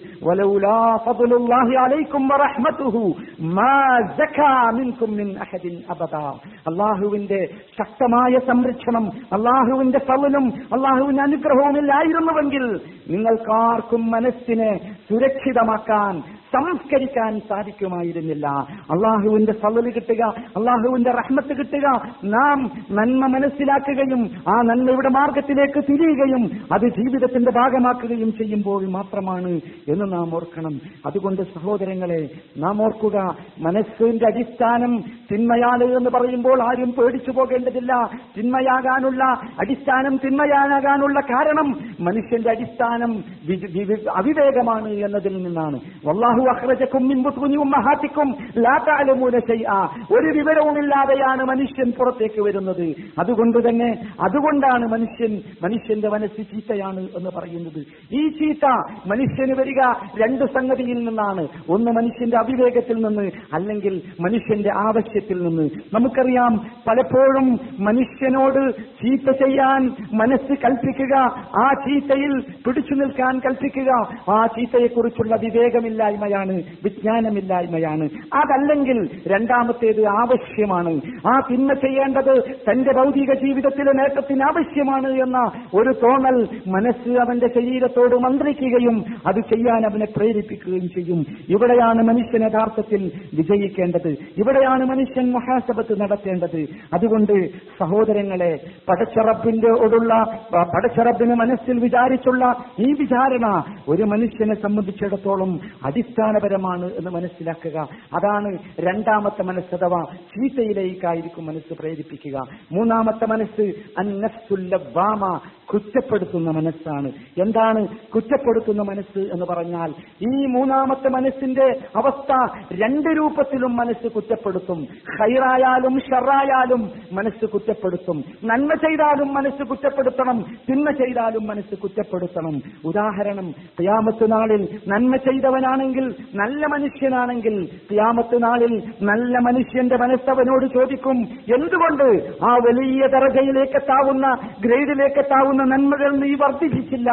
എന്ന് മനസ്സവനോട് ചോദിക്കും. കുറ്റപ്പെടുത്തും അവൻ. അതുപോലെ തന്നെയാണ് തിരിച്ചും. ചീത്തയാണെങ്കിലോ ചീത്തയാണെങ്കിൽ നരകം മുമ്പിൽ കാണുമ്പോൾ അവൻ സ്വയം ആ മനസ്സവനെ കുറ്റപ്പെടുത്തും. എന്തുകൊണ്ടോ നീ നരകാവകാശിയാകുന്ന പ്രവർത്തനത്തിൽ ഉൾപ്പെട്ടു എന്ന്. ഇതിനെക്കുറിച്ച് നാം വളരെ കൃത്യമായി ചിന്തിക്കണം. അപ്പോ കുറ്റപ്പെടുത്തുന്ന മനസ്സ് എന്ന് പറഞ്ഞാൽ അതിൽ ആക്ഷേപത്തിന്റെ സ്വരമുണ്ടെങ്കിലും വിശ്വാസിയെ സംബന്ധിച്ചിടത്തോളം ആ ആക്ഷേപം അനു അനുകരണീയമാണ് ആവശ്യമാണ് എന്ന് നാം മനസ്സിലാക്കുക. അള്ളാഹു സുബാനഹുവ നമുക്കറിയാം ഇത്തരത്തിൽ കുറ്റപ്പെടുത്തുന്ന മനസ്സിന്റെ ഉടമയെയും പ്രകീർത്തിക്കുകയും അതുകൊണ്ട് സത്യം ചെയ്തു പറയുകയും ചെയ്തിട്ടുണ്ടെങ്കിൽ അതും ആകാം എന്ന് തന്നെയാണ് നാം മനസ്സിലാക്കേണ്ടത്. ഒരിക്കലും നാം കരുതരുത്. ഒരിക്കലും എല്ലാവരുടെയും മനസ്സ് എല്ലാ സന്ദർഭത്തിലും ഒന്നാമത് പറഞ്ഞ മനസ്സാകുമെന്ന്. മുത്തമയിന്ന എന്ന മനസ്സാകുമെന്ന് ആരും കരുതരുത്. ചിലപ്പോൾ മുത്തമയിന്നായാകും. അന്ന് തന്നെ അതേ ദിവസം തന്നെ അടുത്ത മിനിറ്റിൽ പക്ഷേ രണ്ടാമത്തെ അമ്മാറത്തിന്റെ സൂ തിന്മയെ പ്രേരിപ്പിക്കുന്ന തിന്മയെ കൽപ്പിക്കുന്ന മനസ്സാകും. ഒരുപക്ഷെ തൊട്ടടുത്ത നിമിഷത്തിൽ തന്നെ അല്ലവാമയാകും ആക്ഷേപിക്കുന്ന കുറ്റപ്പെടുത്തുന്ന മനസ്സാകും. ഇത് മനസ്സുകളുടെ പ്രത്യേകതയാണ്. നാം മനസ്സിലാക്കേണ്ടത് ആ മനസ്സുകളെ ആ രൂപത്തിൽ അറപ്പ് പടച്ച മനസ്സുകളെ കുറ്റപ്പെടുത്തുന്ന ആ വിചാരണ നടത്തുന്ന ഹിസാബ് നടത്തുന്ന ആളുകളാകാനാണ് നമുക്ക് സാധിക്കേണ്ടത്. അവിടെയാണ് സഹോദരങ്ങളെ നാം വിജയിക്കുക. ഈ മുഹാസബത്തു എന്ന് പറയുന്നത് സകലവിധ പ്രയാ തിന്മകളിൽ നിന്നും കുറ്റങ്ങളിൽ നിന്നും രക്ഷപ്പെടാനുള്ള ഒരു മാർഗമാണ് എന്ന് നാം മനസ്സിലാക്കുക. രണ്ടു കാര്യങ്ങളാണ് ഇവിടെ നാം അടിസ്ഥാനപരമായി മനസ്സുമായി ബന്ധപ്പെടുമ്പോൾ മനസ്സിലാക്കേണ്ട അടിസ്ഥാനപരമായ രണ്ട് കാര്യങ്ങൾ. ഒന്ന് മുഹാസബത്ത്. ആ മുഹാസബത്തിനോട് അനുബന്ധിച്ച് വരേണ്ടത് മുഖാലഫത്ത്. രണ്ടും അനുബന്ധിച്ച് അനുബന്ധമായി വരേണ്ടതാണ്. എന്താണ് മുഹാസബത്ത് എന്ന് പറഞ്ഞാൽ വിചാരണ നടത്തുക എന്ന്. കുറ്റ നാം കണക്ക് നോക്കുക എന്ന്. വിചാരണ നടത്തി കണക്ക് നോക്കി. എന്നിട്ടോ തെറ്റാണെങ്കിലോ നമുക്ക് മുഖാലഫത്ത് വേണം. ആ തെറ്റായ മാർഗത്തോട് നാം സലാം പറയണം. അതിനോട് ഭിന്നമായി പെരുമാറണം. അതിൽ നിന്ന് നാം ഒഴിവാക്കണം. ഇത് രണ്ടുമുണ്ടെങ്കിലേ മുഹാസബത്തും മുഖാലഫത്തും ഉണ്ടെങ്കിലേ മനുഷ്യന് വിജയിക്കാൻ സാധിക്കുകയുള്ളൂ. അല്ലെങ്കിലോ മുഖാലഫത്തില്ലെങ്കിൽ മുഹാസബത്തുണ്ട് മുഖാലഫത്തില്ലെങ്കിലോ മനുഷ്യൻ നഷ്ടത്തിൽപ്പെട്ടു പോകും. കാരണം അവൻ ആ മനസ്സതിന്റെ അതിന്റെ വഴിയിൽ പോകട്ടെ എന്ന് വിചാരിച്ച് അതിനെ ആ വഴിയിലേക്ക് വിടുന്ന അവസ്ഥ വരും. അതൊരു ഒരിക്കലും നമുക്ക് പാടില്ലാത്തതാണ് എന്ന് നാം മനസ്സിലാക്കുക. ഉമർബുൽ ഖത്താബ് റലി അള്ളാഹു അനുവിന്റെ പ്രസിദ്ധമായ വരികൾ നിങ്ങളുടെയൊക്കെ മനസ്സിലുണ്ടാകും. ഹാസിബു അംഫുസക്കും കബല അൻ തുഹാസബു വസിനു അംഫുസക്കും കബല അൻ തുസനു. നിങ്ങൾ നിങ്ങളെ സ്വയം വിചാരണ ചെയ്യണം. ഒരു വിചാരണയ്ക്ക് വിധേയമാക്കപ്പെടുന്നതിന് മുമ്പ് അഥവാ ക്രിയാമത്തിലുള്ള നിങ്ങൾ നിങ്ങളുടെ മനസ്സുകളിലൂടെ നിങ്ങളുടെ പ്രവർത്തനങ്ങളെ ഒന്ന് തൂക്കി നോക്കണം. റബ്ബിന്റെ മീസാനിൽ വെച്ച് അത് തൂക്കുന്നതിന് മുമ്പ്. Publikum. في الحساب غدا أن تحاسبوا أنفسكم اليوم ഇത്തരത്തിലുള്ള ഒരു വിചാരണയും ഇത്തരത്തിലുള്ള ഒരു തൂക്കവും നടത്തുന്നത് തീർച്ചയായും നാളെ നിങ്ങൾക്ക് റബ്ബിന്റെ മുമ്പിൽ വിചാരണയ്ക്ക് വിധേയമാക്കപ്പെടുമ്പോൾ എളുപ്പമാകാൻ കാരണമാണ് എന്നാണ് ഉമർ ബിൻ ഖത്താബ് റളിയല്ലാഹു തആല അൻഹു പഠിപ്പിക്കുന്നത് സഹോദര ഇവിടെ വെച്ച് ഇന്നു മുതൽ നാം നമ്മുടെ മനസ്സിനെ ഈ രൂപത്തിലുള്ള ഒരു വിചാരണയ്ക്ക് വിധേയമാക്കാൻ സന്നദ്ധരാകുന്നില്ല എങ്കിൽ തീർച്ചയായും ഖേദിക്കേണ്ടി വരുമെന്ന വസ്തുത നാം ഓർക്കുക. നമ്മെ സംബന്ധിച്ചിടത്തോളം ഇമാം ഹസൻ ബിൻ അലി റഹ്മത്തുള്ളാഹി അലൈഹി പഠിപ്പിക്കുന്നു ഇന്നൽ അബ്ദ ലാ യസാലു ബിഖൈരിൻ മാ കാന ലഹു വാഇദുൻ മിൻ നഫ്സിഹി. മനുഷ്യൻ എന്ന് പറഞ്ഞാൽ അവൻ നന്മയിലായിക്കൊണ്ടേയിരിക്കും. അവനെ നന്മ അവന്റെ കൂടെ ഉണ്ടായിക്കൊണ്ടേയിരിക്കും. എപ്പോൾ? മാ കാന ലഹു വാഇദുൻ മിൻ നഫ്സിഹി. തന്റെ മനസ്സിൽ നിന്നുള്ള ഒരു വായിൽ ഒരു ഉപദേശകൻ അവന്റെ കൂടെ ഉണ്ടായാൽ. മനസ്സവനെ ഉപദേശിക്കണം. എന്നിട്ട് വകാനത്തിൽ അവന്റെ ഹിമ്മത്ത് അവന്റെ ഏറ്റവും പ്രധാനപ്പെട്ട വിഷയം മുഹാസബത്താവുകയും വേണം. അപ്പോൾ ഒരു മനുഷ്യൻ നന്മയിലായിക്കൊണ്ടേയിരിക്കും. നിങ്ങൾ ചിന്തിച്ചു നോക്കൂ സഹോദര നമ്മുടെ മനസ്സിനകത്ത് ഒരു ഉപദേശകൻ. ആ മനസ്സ് ആ മനസ്സ് നമ്മോട് ഇങ്ങനെ പറയുന്നു ഈ വഴിയിലേക്ക് പോകുമ്പോൾ അതിലെ പ്രവേശിക്കരുത്. അത് തെറ്റായ വഴിയാണ്. ഇതിലെ പോകുമ്പോൾ ഇതിലെ പ്രവേശിച്ചുകൂടൂ. അതാണ് ശരിയായ വഴി. ഈ വഴിയിലൂടെ നിങ്ങൾ പോയാൽ അത് ദുർമാർഗത്തിന്റെ വഴിയാണ് എന്ന് പറഞ്ഞു തരാവുന്ന ഒരു മനസ്സ്.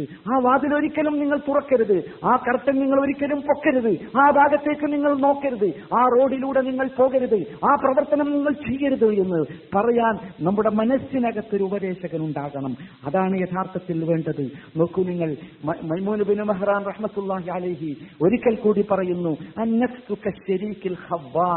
മനസ്സെന്ന് പറയുന്നത് മനസ്സെന്ന് പറയുന്നത് ഒരു ഒരു ഒരു ഒരു ഖവ്വാനായ ഒരു വഞ്ചന നടത്തുന്ന കൂട്ടുകച്ചവടക്കാരനെ പോലെയാണ്.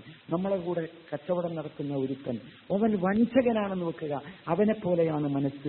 ഇല്ലം തുഹാസിബഹു. ഈ വഞ്ചകനായ കൂട്ടുകച്ചവടക്കാരനെ നീ വിചാരണ നടത്തിയില്ലെങ്കിൽ നിന്റെ സ്വത്തുമായി അവൻ പോകും. അത് തന്നെയാണ് മനസ്സിന്റെയും കഥ.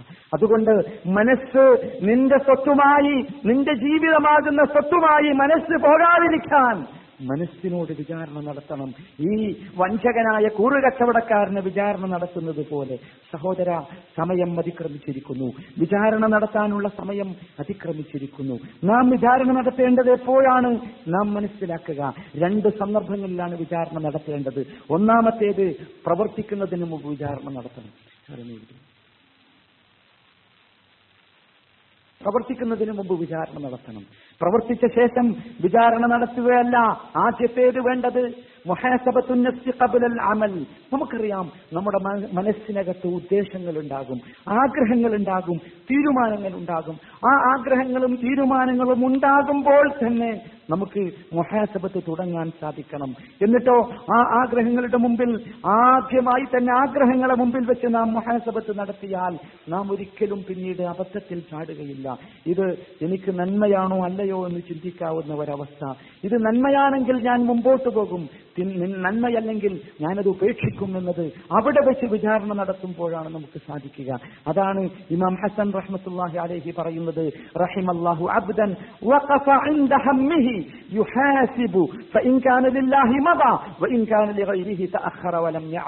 ഒരു മനുഷ്യൻ ബുദ്ധിയുള്ള മനുഷ്യൻ അള്ളാഹു ആ മനുഷ്യനെ അനുഗ്രഹിക്കട്ടെ എന്ന് പറഞ്ഞിട്ട് പറയുന്നു. അവൻ വിചാരണ നടത്തുന്ന ആദ്യത്തെ ആദ്യത്തെ സമയത്ത് തന്നെ അവൻ പ്രവർത്തിക്കാൻ ഉദ്ദേശിക്കുന്ന ആദ്യത്തെ സമയത്ത് തന്നെ അവൻ അവിടെ നിൽക്കും. എന്നിട്ടൊന്ന് ചിന്തിക്കും. എന്നിട്ട് സ്വയം വിചാരണ നടത്തും. നല്ലതാണെങ്കിൽ മുമ്പോട്ട് പോകും. ചീത്തയാണെങ്കിൽ അതിനെ പിടിച്ചു വെക്കും. അതാണ് യഥാർത്ഥത്തിൽ നാം ഒക്കെ ചെയ്യേണ്ട ഒന്നാമത്തെ മുഹാസബത്ത്. ആ മുഹാസബത്ത് നടത്തിയെങ്കിൽ മാത്രമേ സഹോദരങ്ങളെ നമുക്ക് വിജയിക്കാൻ സാധിക്കുകയുള്ളൂ. എന്നാൽ നമുക്ക് സമയം നഷ്ടപ്പെടുകയില്ല. ധനം നഷ്ടപ്പെടുകയില്ല. നമ്മുടെ മാൻ പവർ നഷ്ടപ്പെടുകയില്ല. ഒരു നഷ്ടവും ഉണ്ടാവുകയില്ല. അതാണ് ഒന്നാമത്. ആ വിചാരണയിൽ നാം ഉൾപ്പെടുത്തേണ്ട ഒരുപാട് കാര്യങ്ങളുണ്ട്. ഒന്നാമത്തേത് പ്രവൃത്തി തുടങ്ങുന്നതിന് മുമ്പുള്ള വിചാരണയിൽ ഉൾപ്പെടുത്തേണ്ട ഒന്നാമത്തെ കാര്യം ആ പ്രവൃത്തി ചെയ്യാൻ എനിക്ക് കഴിയുമോ എന്നതാണ്. അതാണ് ഒന്നാമത്തെ കാര്യം. രണ്ടാമത്തേത് ഈ പ്രവൃത്തി ചെയ്യുന്നതാണോ ഉപേക്ഷിക്കുന്നതാണോ എനിക്ക് നന്മ എന്നതാണ്. രണ്ടാമത്തേത് ഈ പ്രവൃത്തി ചെയ്യുന്നതാണോ ഉപേക്ഷിക്കുന്നതാണോ എനിക്ക് നന്മ. മൂന്നാമത്തേത് ഈ പ്രവൃത്തി ഞാൻ ചെയ്യുന്നത് അള്ളാഹുവിന് വേണ്ടിയാണോ അല്ലയോ എന്നതാണ്. അവിടെയൊക്കെ നമ്മൾ ചിന്തിക്കേണ്ടതുണ്ട്. ഓരോന്നും ഓരോ ക്വസ്റ്റിന് മുമ്പിലും നമുക്ക് ഉത്തരം പറയാൻ സാധിക്കണം. അള്ളാഹുവിന് വേണ്ടിയാണെങ്കിൽ ചെയ്യണം അല്ലെങ്കിൽ ഒഴിവാക്കണം. നാലാമത്തേത് ഈ പ്രവൃത്തി ചെയ്യാൻ എനിക്ക് എന്ത് സഹായം എവിടെ നിന്ന് കിട്ടുമെന്നാണ്. സഹായം കിട്ടാത്ത പ്രവൃത്തി അള്ളാഹുവിന്റെ സഹായം കിട്ടുന്ന പ്രവൃത്തിയായിരിക്കണം നാം ചെയ്യേണ്ടത്. അല്ലാത്ത പ്രവർത്തനം നാം ചെയ്യരുത്. ആ ഈ കാര്യങ്ങൾ ഈ നാല് കാര്യങ്ങൾ പ്രവൃത്തികൾ ചെയ്യുന്നതിന് മുമ്പുള്ള വിചാരണയിൽ നമുക്കുണ്ടാകേണ്ടതുണ്ട്. രണ്ടാമത്തെ മുഹാസബത്ത് പ്രവർത്തിച്ച ശേഷമുള്ള മുഹാസബത്താണ്. അത് മൂന്ന് തരമാണ്. അതിൽ ഒന്നാമത്തേത് പ്രവർത്തിച്ച ശേഷമുള്ള മുഹാസബത്തിലെ ഒന്നാമത്തേത് അള്ളാഹുവിന് കൊടുക്കേണ്ട അള്ളാഹുവിന്റെ അവകാശങ്ങളിൽ അള്ളാഹുവിന് ചെയ്യേണ്ട കാര്യങ്ങളിൽ വീഴ്ച വരുത്തിയ വിഷയത്തിലുള്ള മുഹാസബത്ത് വേണം. ഉദാഹരണമായി നമസ്കാരത്തിൽ ഹുഷു നഷ്ടപ്പെട്ടു എന്ന വിഷയത്തിൽ വിചാരണ നടത്തണം നാം. അത് വീഴ്ചയാണ്. അതുപോലെ തന്നെ നോമ്പ് നോക്കി പക്ഷേ ആ നോമ്പ് പൂർണമായ നോമ്പായോ ഇല്ലയോ എന്നതിലൊരു വിചാരണ വേണം. ഹജ്ജ് ചെയ്തു. പക്ഷെ ഹജ്ജ് പരിപൂർണമായോ ഇല്ലയോ എന്നതിനെ കുറിച്ചുള്ള വിചാരണ വേണം. ആ ഒരു വിചാരണ നിർബന്ധമാണ്. അത് അതുപോലെ അത് നിർവഹിക്കേണ്ട രൂപത്തിലാണോ നിർവഹിച്ചത്?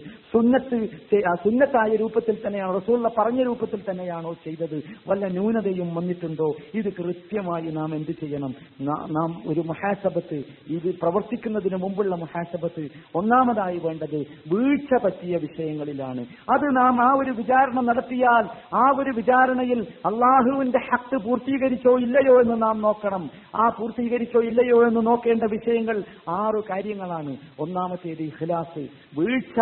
വീഴ്ചയിലുള്ള മുഹാസബത്തിൽ നമുക്ക് അബദ്ധം പറ്റിയോ ഇല്ലയോ എന്ന പ്രവർത്തിച്ച ശേഷമുള്ള വിചാരണയിൽ നാം ശ്രദ്ധിക്കേണ്ട ആറ് കാര്യങ്ങൾ. ഒന്നാമത്തേത് പ്രവൃത്തിയിൽ ഇഖ്ലാസ് വന്നോ എന്നത്. രണ്ടാമത്തേത് ആ പ്രവൃത്തി ചെയ്യുമ്പോൾ അള്ളാഹുവിനോടും അള്ളാഹുവിനോടായിരുന്നോ ഗുണ- ഗുണകാംക്ഷ എന്നത്. മൂന്നാമത്തേത് റസൂലിനെ മുതാബഅത്ത് ചെയ്തുവോ? റസൂലിന്റെ ഇത്തിബ അനുസരിച്ചു ആണോ ആ പ്രവൃത്തി പ്രവർത്തിച്ചത് എന്നത്? നാലാമത്തേത് ആ വിഷയം ചെയ്യേണ്ട വിധം ഭംഗിയായി കൃത്യമായി പൂർണമായി ചെയ്തോ ഇല്ലയോ എന്നത് അഞ്ചാമത്തേത് ഈ വിഷയം ചെയ്യാൻ അള്ളാഹുവിന്റെ തൗഫീഖ് തനിക്കുണ്ടായോ ഇല്ലയോ എന്നത് അള്ളാഹു എനിക്ക് എളുപ്പമാക്കി തന്നോ അള്ളാഹുവിന്റെ തൗഫീഖ് ഉണ്ടായോ ഈ വിഷയത്തിൽ എന്നത് ആറാമത്തേത് താൻ ഈ പ്രവർത്തിച്ച പ്രവർത്തനത്തിൽ തീർച്ചയായും വീഴ്ച വന്നിട്ടുണ്ട് എന്ന് ഓരോ മനുഷ്യനും കരുതണം. കാരണം നമ്മൾ എത്ര തന്നെ ശക്തമായി ഭംഗിയായി പൂർണമായി പ്രവർത്തിച്ചാലും അതിൽ വീഴ്ച വരും. ആ വീഴ്ചയിൽ നിന്ന് രക്ഷപ്പെടാനാണത്. അതാണ് പ്രവർത്തിച്ച ശേഷമുള്ള വിചാരണയിലെ വീഴ്ചാ സംബന്ധമായ വിചാരണയിലെ ഒന്നാമത്തെ കാര്യം. രണ്ടാമത്തേത് മുഹാസബത്തു അല ഒരു പ്രവർത്തനം. ആ പ്രവർത്തനം പ്രവർത്തിച്ചു. പക്ഷേ നമുക്കറി നമുക്ക് പ്രവർത്തിച്ച ശേഷം മുഹാസബത്ത് നടത്തിയപ്പോൾ നമുക്ക് തോന്നി അത് ഉപേക്ഷിക്കലായിരുന്നു. പ്രവർത്തിയേക്കാൾ പ്രവർത്തിക്കുന്നതിനേക്കാൾ നല്ലത് എന്നത്. ഇത് തീർച്ചയായും ആർക്കും സംഭവിക്കാവുന്ന ഒന്നതാണ്. ഒന്നാണ്. അത് ഏതുപോലെ എന്ന് വെച്ചാൽ അത് ഏത് മനുഷ്യനും സംഭവിക്കാവുന്നതാണ്. ഒരു കാര്യം ചെയ്തു. പക്ഷെ ചെയ്ത ശേഷം തോന്നുകയാണെന്ത് ഒരു വിചാരണ നടത്തിയപ്പോൾ തോന്നി ചെയ്യാതിരിക്കുകയായിരുന്നു ചെയ്തത്. ചെയ്തത് അബദ്ധമായി പോയല്ലോ എന്ന്. സ്വാഭാവികമാണ് മനുഷ്യന് അത്തരം വിചാരമുണ്ടാകാം. പ്രത്യേകിച്ച് തെറ്റ് ചെയ്യുന്ന കുറ്റം ചെയ്യുന്ന മനുഷ്യന് ഇത് കൂടുതൽ ഉണ്ടാകും ഏത് സമയത്തും അത് നന്മയാണോ തിന്മയാണോ എന്ന് നോക്കാതെ ചെയ്യുന്ന മനുഷ്യനാണ് ഈ അബദ്ധത്തിൽ പെട്ടുപോകുക പലപ്പോഴും മുസ്ലിം നല്ല മനുഷ്യർക്കും ഇത് പെട്ടുപോകും. ഉദാഹരണമായി പണ്ഡിതന്മാർ പറഞ്ഞു കയാമുല്ലയിൽ ദീർഘമായി നിന്ന് നമസ്കരിച്ചു. പക്ഷേ ഫജിറായപ്പോൾ ഒരാൾ കിടന്നുറങ്ങി. അയാൾക്ക് ഫജിർ നമസ്കാരം നഷ്ടപ്പെട്ടു. അത് യഥാർത്ഥത്തിൽ സംഭവിക്കാൻ പാടില്ലാത്തതാണ്. അങ്ങനെ ഒരാൾക്ക് സംഭവിക്കുമെന്ന് ഉറപ്പുണ്ടെങ്കിൽ അയാൾ ഏത് ഉപേക്ഷിക്കണം. ആദ്യത്തെ ക്യാമുലയിൽ ഉപേക്ഷിക്കണം. അതാ പറഞ്ഞത് ചില പ്രവർത്തിച്ച ശേഷം ഉപേക്ഷിക്കുന്നതാണ് നല്ലത് എന്ന് തോന്നുന്ന കാര്യങ്ങൾ ഉണ്ടാകും അവിടെ അയാൾ ക്യാമുലയിൽ ഉപേക്ഷിക്കുകയാണ് വേണ്ടത്. അതാണ് യഥാർത്ഥത്തിൽ ഈ നബിസല്ലാഹു അലൈഹി വസല്ലമ ഒരുപാട് സംഗതികൾ പറഞ്ഞു തന്ന സ്ഥലം. ഈ വിഷയത്തിൽ ഒരുപാട് കാര്യങ്ങൾ പറഞ്ഞു തന്നിട്ടുണ്ട്. നമുക്കറിയാം ഒരുപാട് ദിക്കറുകൾ നമ്മൾ പഠിക്കുകയും ചെല്ലുകയൊക്കെ ചെയ്യാറുണ്ട്. പക്ഷെ ചില ദിക്കറുകളുണ്ട് അള്ളാഹുവിന്റെ റസൂൽ ജാമ്യമായി പറഞ്ഞു തന്ന ദിക്കറുകൾ അഥവാ വല്ലാത്ത ഗൗരവമുള്ള ഖനമുള്ള വലിയ ദിക്കറുകൾ അതിൽപ്പെട്ട ഒന്നാണ് ഒരിക്കൽ നബിസല്ലാഹു അലൈഹി വസല്ലമ പറഞ്ഞ ഒരു സംഗതി. നബിസല്ലാഹു അലൈഹി വസല്ലമ ഒരു ദിവസം സുബിഹി നമസ്കരിച്ച് വീട്ടിലേക്ക് വന്നപ്പം അദ്ദേഹത്തിന്റെ പത്നി ഉമ്മസലമ സലമ റബിയുള്ളഹെന്ന വിക്രിൽ ഇങ്ങനെ വിക്രിൽ ഇങ്ങനെ വിക്രി ചൊല്ലിക്കൊണ്ടേയിരിക്കുകയാണ്. പിന്നെ റസൂള്ള പുറത്തു പോയി തിരിച്ചു വന്ന വീണ്ടും തിരിച്ചു വന്നപ്പോഴും അവർ ചിക്കറിൽ തന്നെയാണ്. അപ്പോ നബി സല്ലല്ലാഹു അലൈഹി വസല്ലം അവരെ പഠിപ്പിച്ചു. ലഖദ് ഖുൽതി ബഅദകി അർബ ലഖദ് ഖുൽതു ബഅദകി അർബഅ കലിമാത് സലാസ മറാത്ത്. മുസലമയോട് പറയാണ് ഉമ്മുസലമ നിന്റെ അടുത്ത് വിട്ട ശേഷം ഞാൻ നാല് വാക്കുകൾ പറഞ്ഞു. ആ നാല് വാക്കുകൾ മൂന്ന് പ്രാവശ്യം ഞാൻ പറഞ്ഞു. നീ പറഞ്ഞതും ഞാൻ പറഞ്ഞതും കൂടി തൂക്കിയാൽ അതിന്റെ തൂക്കം ഒന്നായിരിക്കും. എന്നിട്ട് അദ്ദേഹം പറഞ്ഞു സുബ്ഹാനല്ലാഹി അദദ ഖൽഖിഹി സുബ്ഹാനല്ലാഹി റിളാ നഫ്സിഹി സുബ്ഹാനല്ലാഹി അർശിഹി അതിന്റെ അപ്പം റസൂൽ അങ്ങനെ പഠിപ്പിച്ചു തരുന്ന ചില ദിക്കറുകളുണ്ട് ആ ദിക്കറ് ആ ദിക്കറുകൾ വല്ലാത്ത കനമുള്ളതാണ്. അപ്പൊ അതിന്റെ സ്ഥാനത്ത് സാധാരണ ദിക്കറുകൾ ചെല്ലുന്നതിനേക്കാൾ റസൂൽ വൈദ്യുതം കനമുള്ളത് എന്ന് പഠിപ്പിച്ചു തന്ന ദിക്കറുകൾ നാം ചെല്ലാൻ ശ്രമിക്കണം. അതാണ് ഉപേക്ഷിക്കുന്നതാണ് നല്ലത് അത് ഉപേക്ഷിച്ച് ഇത് ചെയ്യുന്നതാണ് നല്ലത് എന്നതിന്റെ ഉദാഹരണം. മൂന്നാമത്തേത് പ്രവർത്തിച്ച ശേഷമുള്ള പിന്നെ മഹാസഭത്തിലെ മൂന്നാമത്തെ കാര്യം മഹാസഭത്തിനാല അന്തിൻ മുഹത്താദിൻ മുബാഹിൻ നമ്മൾ മുബാഹായ ചെയ്യാൻ പറ്റിയ ഒരു കാര്യം അനുവദനീയമായ ഒരു കാര്യം ചെയ്തു. എന്നിട്ട് നാം ചിന്തിക്കണം എന്തിനാണ് ഇത് അത് വളരെ ഗൗരവമുള്ള ഒരു സംഗതി. ഇത് ചെയ്തത് പരലോകത്തിന് വേണ്ടിയാണോ? അല്ല ഇഹലോകത്ത് വല്ല നേട്ടം കിട്ടാനോ? അല്ല ഒരു സാധാരണ റോട്ടീൻ ലൈഫിന്റെ ഭാഗമായാണോ ചെയ്തത്? നമ്മൾ ശരിക്കും പ്രത്യേകിച്ച് നിസ്കാരം കഴിഞ്ഞ് നമ്മൾ ചിന്തിക്കണം. ലഹുറൊക്കെ നിസ്കരിച്ചിട്ട് സുന്നത്താണ് നിസ്കരിച്ചു ഒരു ഒരു ഒരു സാധാരണ ജീവിതത്തിന്റെ ഭാഗം നിസ്കരിച്ചു നിസ്കരിച്ചു കഴിഞ്ഞിട്ട് നമ്മളൊന്ന് ചിന്തിക്കണം ഇത് നിസ്കരിച്ചത് അള്ളാഹു വേണ്ടി തന്നെയാണോ? അതല്ല സാധാരണ എന്റെ ഒരു പതിവ് ജീവിതത്തിന്റെ അടിസ്ഥാനത്തിൽ ചെയ്തതാണോ? നമ്മൾ ശരിക്കും ആ ഒരു മുഹാസബത്ത് നടത്തേണ്ടതുണ്ട്. ആ മുഹാസബത്ത് കൊണ്ടാണ് സഹോദരങ്ങളെ നമുക്ക് വിജയമുണ്ടാക്കാൻ സാധിക്കുകയുള്ളൂ. ഇങ്ങനെ ഒരു മുഹാസബത്ത് നടത്തിയാലുള്ള പ്രത്യേകത എന്താണെന്ന് ചോദിച്ചാൽ നമ്മൾ മനസ്സിലാക്കണം. നബി സല്ലാഹു അലൈഹി വസല്ലമ ഈ മുഹാസബത്തിന്റെ അടിസ്ഥാനത്തിലാണ് പ്രവർത്തനങ്ങൾക്കുള്ള നന്മ എന്ന് പഠിപ്പിച്ചു തന്നിട്ടുണ്ട്. നിങ്ങൾ ചിന്തിച്ചു നോക്കൂ. നബി സല്ലല്ലാഹു വസ്ലം ഒരിക്കൽ പറഞ്ഞു തന്റെ ഭാര്യയ്ക്ക് തിന്നാൻ കൊടുത്താൽ താൻ ജീവിതത്തിൽ നിർബന്ധമായി ചെലവിന് കൊടുക്കേണ്ട ഭക്ഷണം കൊടുക്കേണ്ട ഭാര്യയ്ക്ക് തിന്നാൻ കൊടുത്താൽ അതിന് പ്രതിഫലം പ്രതീക്ഷിച്ചുകൊണ്ടാണ് അത് ചെയ്തെങ്കിൽ ഇതിന് സദക്ക കിട്ടും. നിങ്ങൾ ആലോചിച്ച് നോക്കി എന്തായിരുന്നാലും ഒരു നാലായിരം അയ്യായിരം റുപ്യ എല്ലാ മാസവും എന്താക്കണം അയക്കണം. ആ അയക്കണ സമയത്ത് നമ്മുടെ മനസ്സിൽ എന്താ ഉള്ളത്?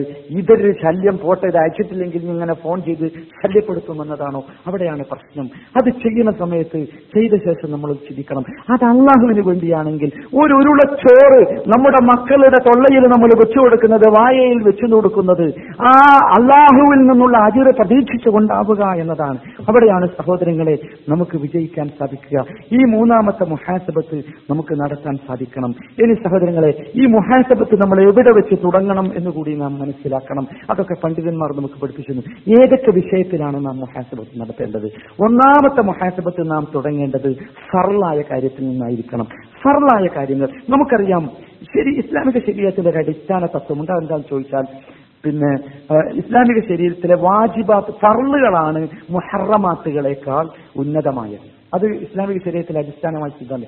ഒരു ഹറാമായ ഒരു കാര്യം ചെയ്യാതിരിക്കുന്നതിനേക്കാൾ ഉന്നതമായതാണെന്ത്? നിർബന്ധമായ ഒരു കാര്യം ചെയ്യൽ എന്നർത്ഥം. ഒന്നാമതായി നാം ആരംഭിക്കേണ്ടത് ഫർളിൽ നിന്നായിരിക്കണം.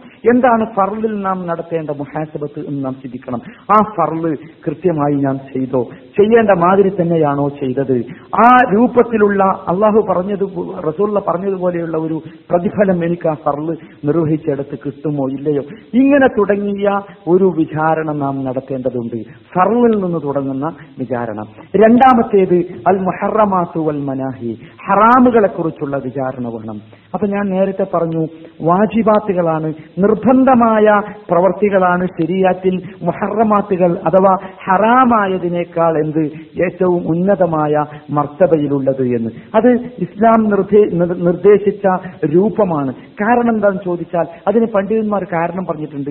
അൽ വാജിബാത്ത് ഹിയൽ മഖ്സൂദുൽ അസ്ലീന ഒരു മനുഷ്യ അടിസ്ഥാനം എന്താണെന്ന് ചോദിച്ചാൽ അടിസ്ഥാനം അടിസ്ഥാനപരമായ ലക്ഷ്യം ഒരാൾ വാജിബായ നിർബന്ധമായ കർമ്മങ്ങൾ നിർവഹിക്കുക എന്നതാണ്. മുഹറമാത്തുകളാണെങ്കിലോ അതിനെക്കുറിച്ച് പറഞ്ഞത് അൽ മുഹറമാത്തു മംനുഅത്തുൻ. അത് മംനുഅത്താണ്. തടയപ്പെട്ടതാണ്. ചെയ്യാൻ പാടില്ല എന്ന് തടഞ്ഞതാണ് മറ്റത് ചെയ്യണം എന്ന് പറഞ്ഞതാണ്. അപ്പൊ ആ ചെയ്യണം എന്ന് പറഞ്ഞ ഫറുകളിൽ നിന്നാകണം ആദ്യം നാം തുടങ്ങേണ്ടത്.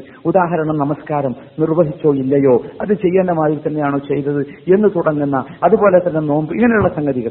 രണ്ടാമത്തേത് മൊഹറമാത്തുകൾ. ഞാൻ പറഞ്ഞു ഹറാമാണ് ചെയ്യരുത് എന്ന് പറഞ്ഞ കാര്യങ്ങൾ. ഉദാഹരണമാണ് അത് ശരിക്കും നമ്മൾ ചിന്തിക്കണം. ഉദാഹരണമായി നമുക്കറിയാം നമ്മുടെ ജീവിതത്തിൽ ഒരു പക്ഷേ പലപ്പോഴും നമ്മൾ ജോലി ചെയ്യുന്നവരാണ് ബിസിനസ് ചെയ്യുന്നവരാണ്.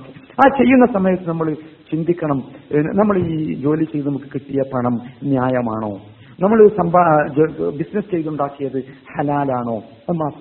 ആ ഒരു ഹറാമും ഹലാലും അപ്പൊ വേർതിരിച്ചിട്ട് ഉടനെ അതിൽ നിന്ന് നമുക്ക് പിന്തിരിയാൻ സാധിക്കുക എന്നതാണ് ആ മുഹാസബത്തിന്റെ പ്രത്യേകത. അഥവാ ആ മുഹാസബത്ത് കൊണ്ട് നമുക്ക് ഉണ്ടായി തീരേണ്ടത് എന്താണെന്ന് ചോദിച്ചാൽ ഹറാമായതിൽ നിന്ന് ഉടനടി ആ ഉടനടി അത് എപ്പോഴാണോ ആ മുഹാസബത്ത് നമ്മുടെ മനസ്സിലേക്ക് വരുന്നത് ചിന്ത വരുന്നത് ഉടനടി അതിൽ നിന്ന് അകലാൻ സാധിക്കുക. എന്നിട്ട് എന്ത് ചെയ്യണം?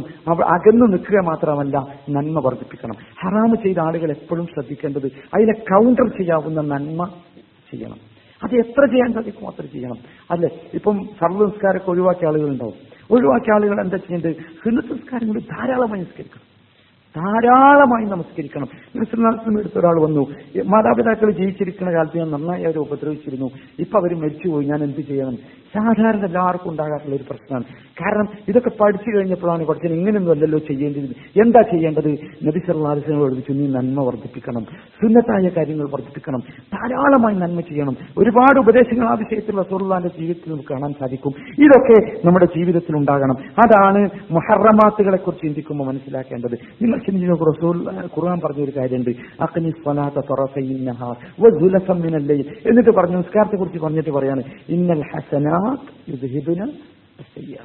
നന്മ തിന്മയെ എന്താക്കും? ഇല്ലാതാക്കി കളയും. ഇത് നമ്മൾ ശരിക്ക് ശ്രദ്ധിക്കണം. അതാണ് രണ്ടാമത്തെ വിചാരണ. അപ്പൊ ഹെറാമിനെ കുറിച്ചായിരിക്കണം. മൂന്നാമത്തെ വിചാരണ. യുഹാസബ് അലൽ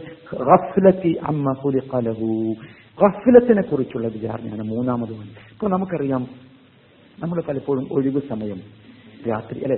ചിലപ്പോൾ അങ്ങോട്ട് മുഴുകിപ്പോവും.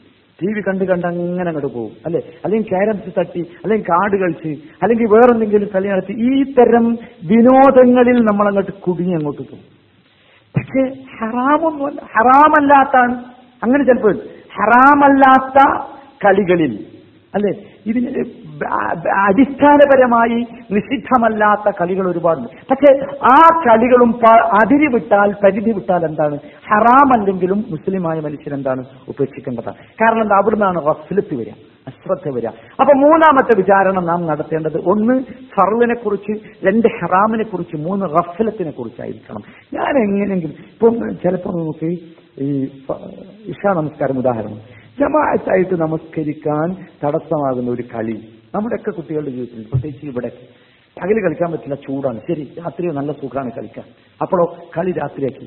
കളി രാത്രിയാക്കിക്കൊണ്ട് എന്തുണ്ടായി? ഇഷാ നമസ്കാരം നഷ്ടപ്പെട്ടു. ഹസ്ഫലത്താണ് അത് നമ്മൾ ചിന്തിക്കണം. ഒന്ന് നഷ്ടപ്പെട്ടു പോയാൽ നമുക്ക് എന്ത് വേണം? ആ ഒരു ചിന്ത വേണം. അത് വളരെ ശക്തമായ നമ്മുടെ മനസ്സിലുണ്ടാകേണ്ട ചിന്തയാണ്. ഇത് ഇതിന് മാത്രമല്ല ഈ മൂന്നാമത്തെ കാര്യത്തിൽ നമ്മൾ മനസ്സിലാക്കേണ്ടത് പലപ്പോഴും നമുക്ക് പറ്റുന്ന വേറെ ചില സംഗതികളുണ്ട്. ഇപ്പം സാധാരണ രാവിലെയും വൈകുന്നേരമൊക്കെ വിക്രയില്ല ഒരാൾ ഉദാഹരണം ഞാൻ പറയും. ഒരു ദിവസം അല്ലെങ്കിൽ രണ്ട് ദിവസം അല്ലെങ്കിൽ മൂന്ന് ദിവസം അശ്രദ്ധ കൊണ്ട് മൂപ്പർക്ക് ആ വിക്രി ചെല്ലാൻ പറ്റില്ല. അതൊരു മുഹാസബത്ത് നടത്തേണ്ട വിഷയം തന്നെയാണ്. വളരെ ഗൗരവമുള്ള മുഹാസബത്ത്. സാധാരണ ദുഹാസ്കരിക്കുന്ന ഒരാൾ അല്ലേ? സ്ഥിരമായി കുറെ ദിവസം ദുഹാണ്ട് നഷ്ടപ്പെടും. അവിടെ മുഹാസബത്ത് നടത്തണം. കാരണം അത് റഫ്ലത്തിൽ നിന്നാണ് അത് എങ്കിൽ. എന്താണ് ആ റഫ്ലത്തിന്റെ കാരണം? എന്റെ വീട്ടിൽ പുതിയതായി സ്ഥാപിച്ച പിന്നെ ടി വി ആണോ അല്ലെങ്കിൽ പുതുതായി കൊണ്ടുവന്ന എന്തെങ്കിലും ഉപകരണമാണോ? അല്ലെങ്കിൽ ജീവിതത്തിൽ എനിക്ക് കിട്ടിയ ഏതെങ്കിലും സുഖമാണോ? സൗകര്യമാണോ? വണ്ടിയാണോ? റൂമാണോ? ഫ്ലാറ്റാണോ? എ സി ആണോ ചിന്തിക്കണം ഇതൊക്കെ എന്താവും? ഗഫലത്തിന് കാരണമാകും. ചിന്തിക്കണം എന്നിട്ട് മുഹാസബത്ത് നടത്തണം. അതിൽ നിന്ന് നമുക്ക് മാറാൻ സാധിക്കണം. സഹോദരങ്ങളെ ചുരുക്കത്തിൽ ഞാൻ പറഞ്ഞു വന്നത് എന്താണെന്ന് ചോദിച്ചാൽ നമ്മൾ എങ്ങനെ മുഹാസബത്ത് നടത്തണം എന്ന് പിന്നെ നമുക്ക് ഹസൻ അൽ ബസീർ റഹ്മത്തുല്ലാഹി അലൈഹി പറഞ്ഞു എന്നല്ലോ ഒരു ലുബ്ധനായ ഒരു ഒരു പിശുക്കനായ വഞ്ചകനായ കൂറ് കച്ചവടക്കാരൻ കൂടെ കച്ചവടം ചെയ്താൽ ഏതുപോലെ നാം കൃത്യമായി വളരെ കണിശമായി മുഹാസബത്ത് നടത്തുമോ? കുറ്റവിചാരണ നടത്തുമോ കണക്ക് നോക്കുമോ അതുപോലെ കണക്ക് നോക്കണം. അവനാണ് എന്ത്?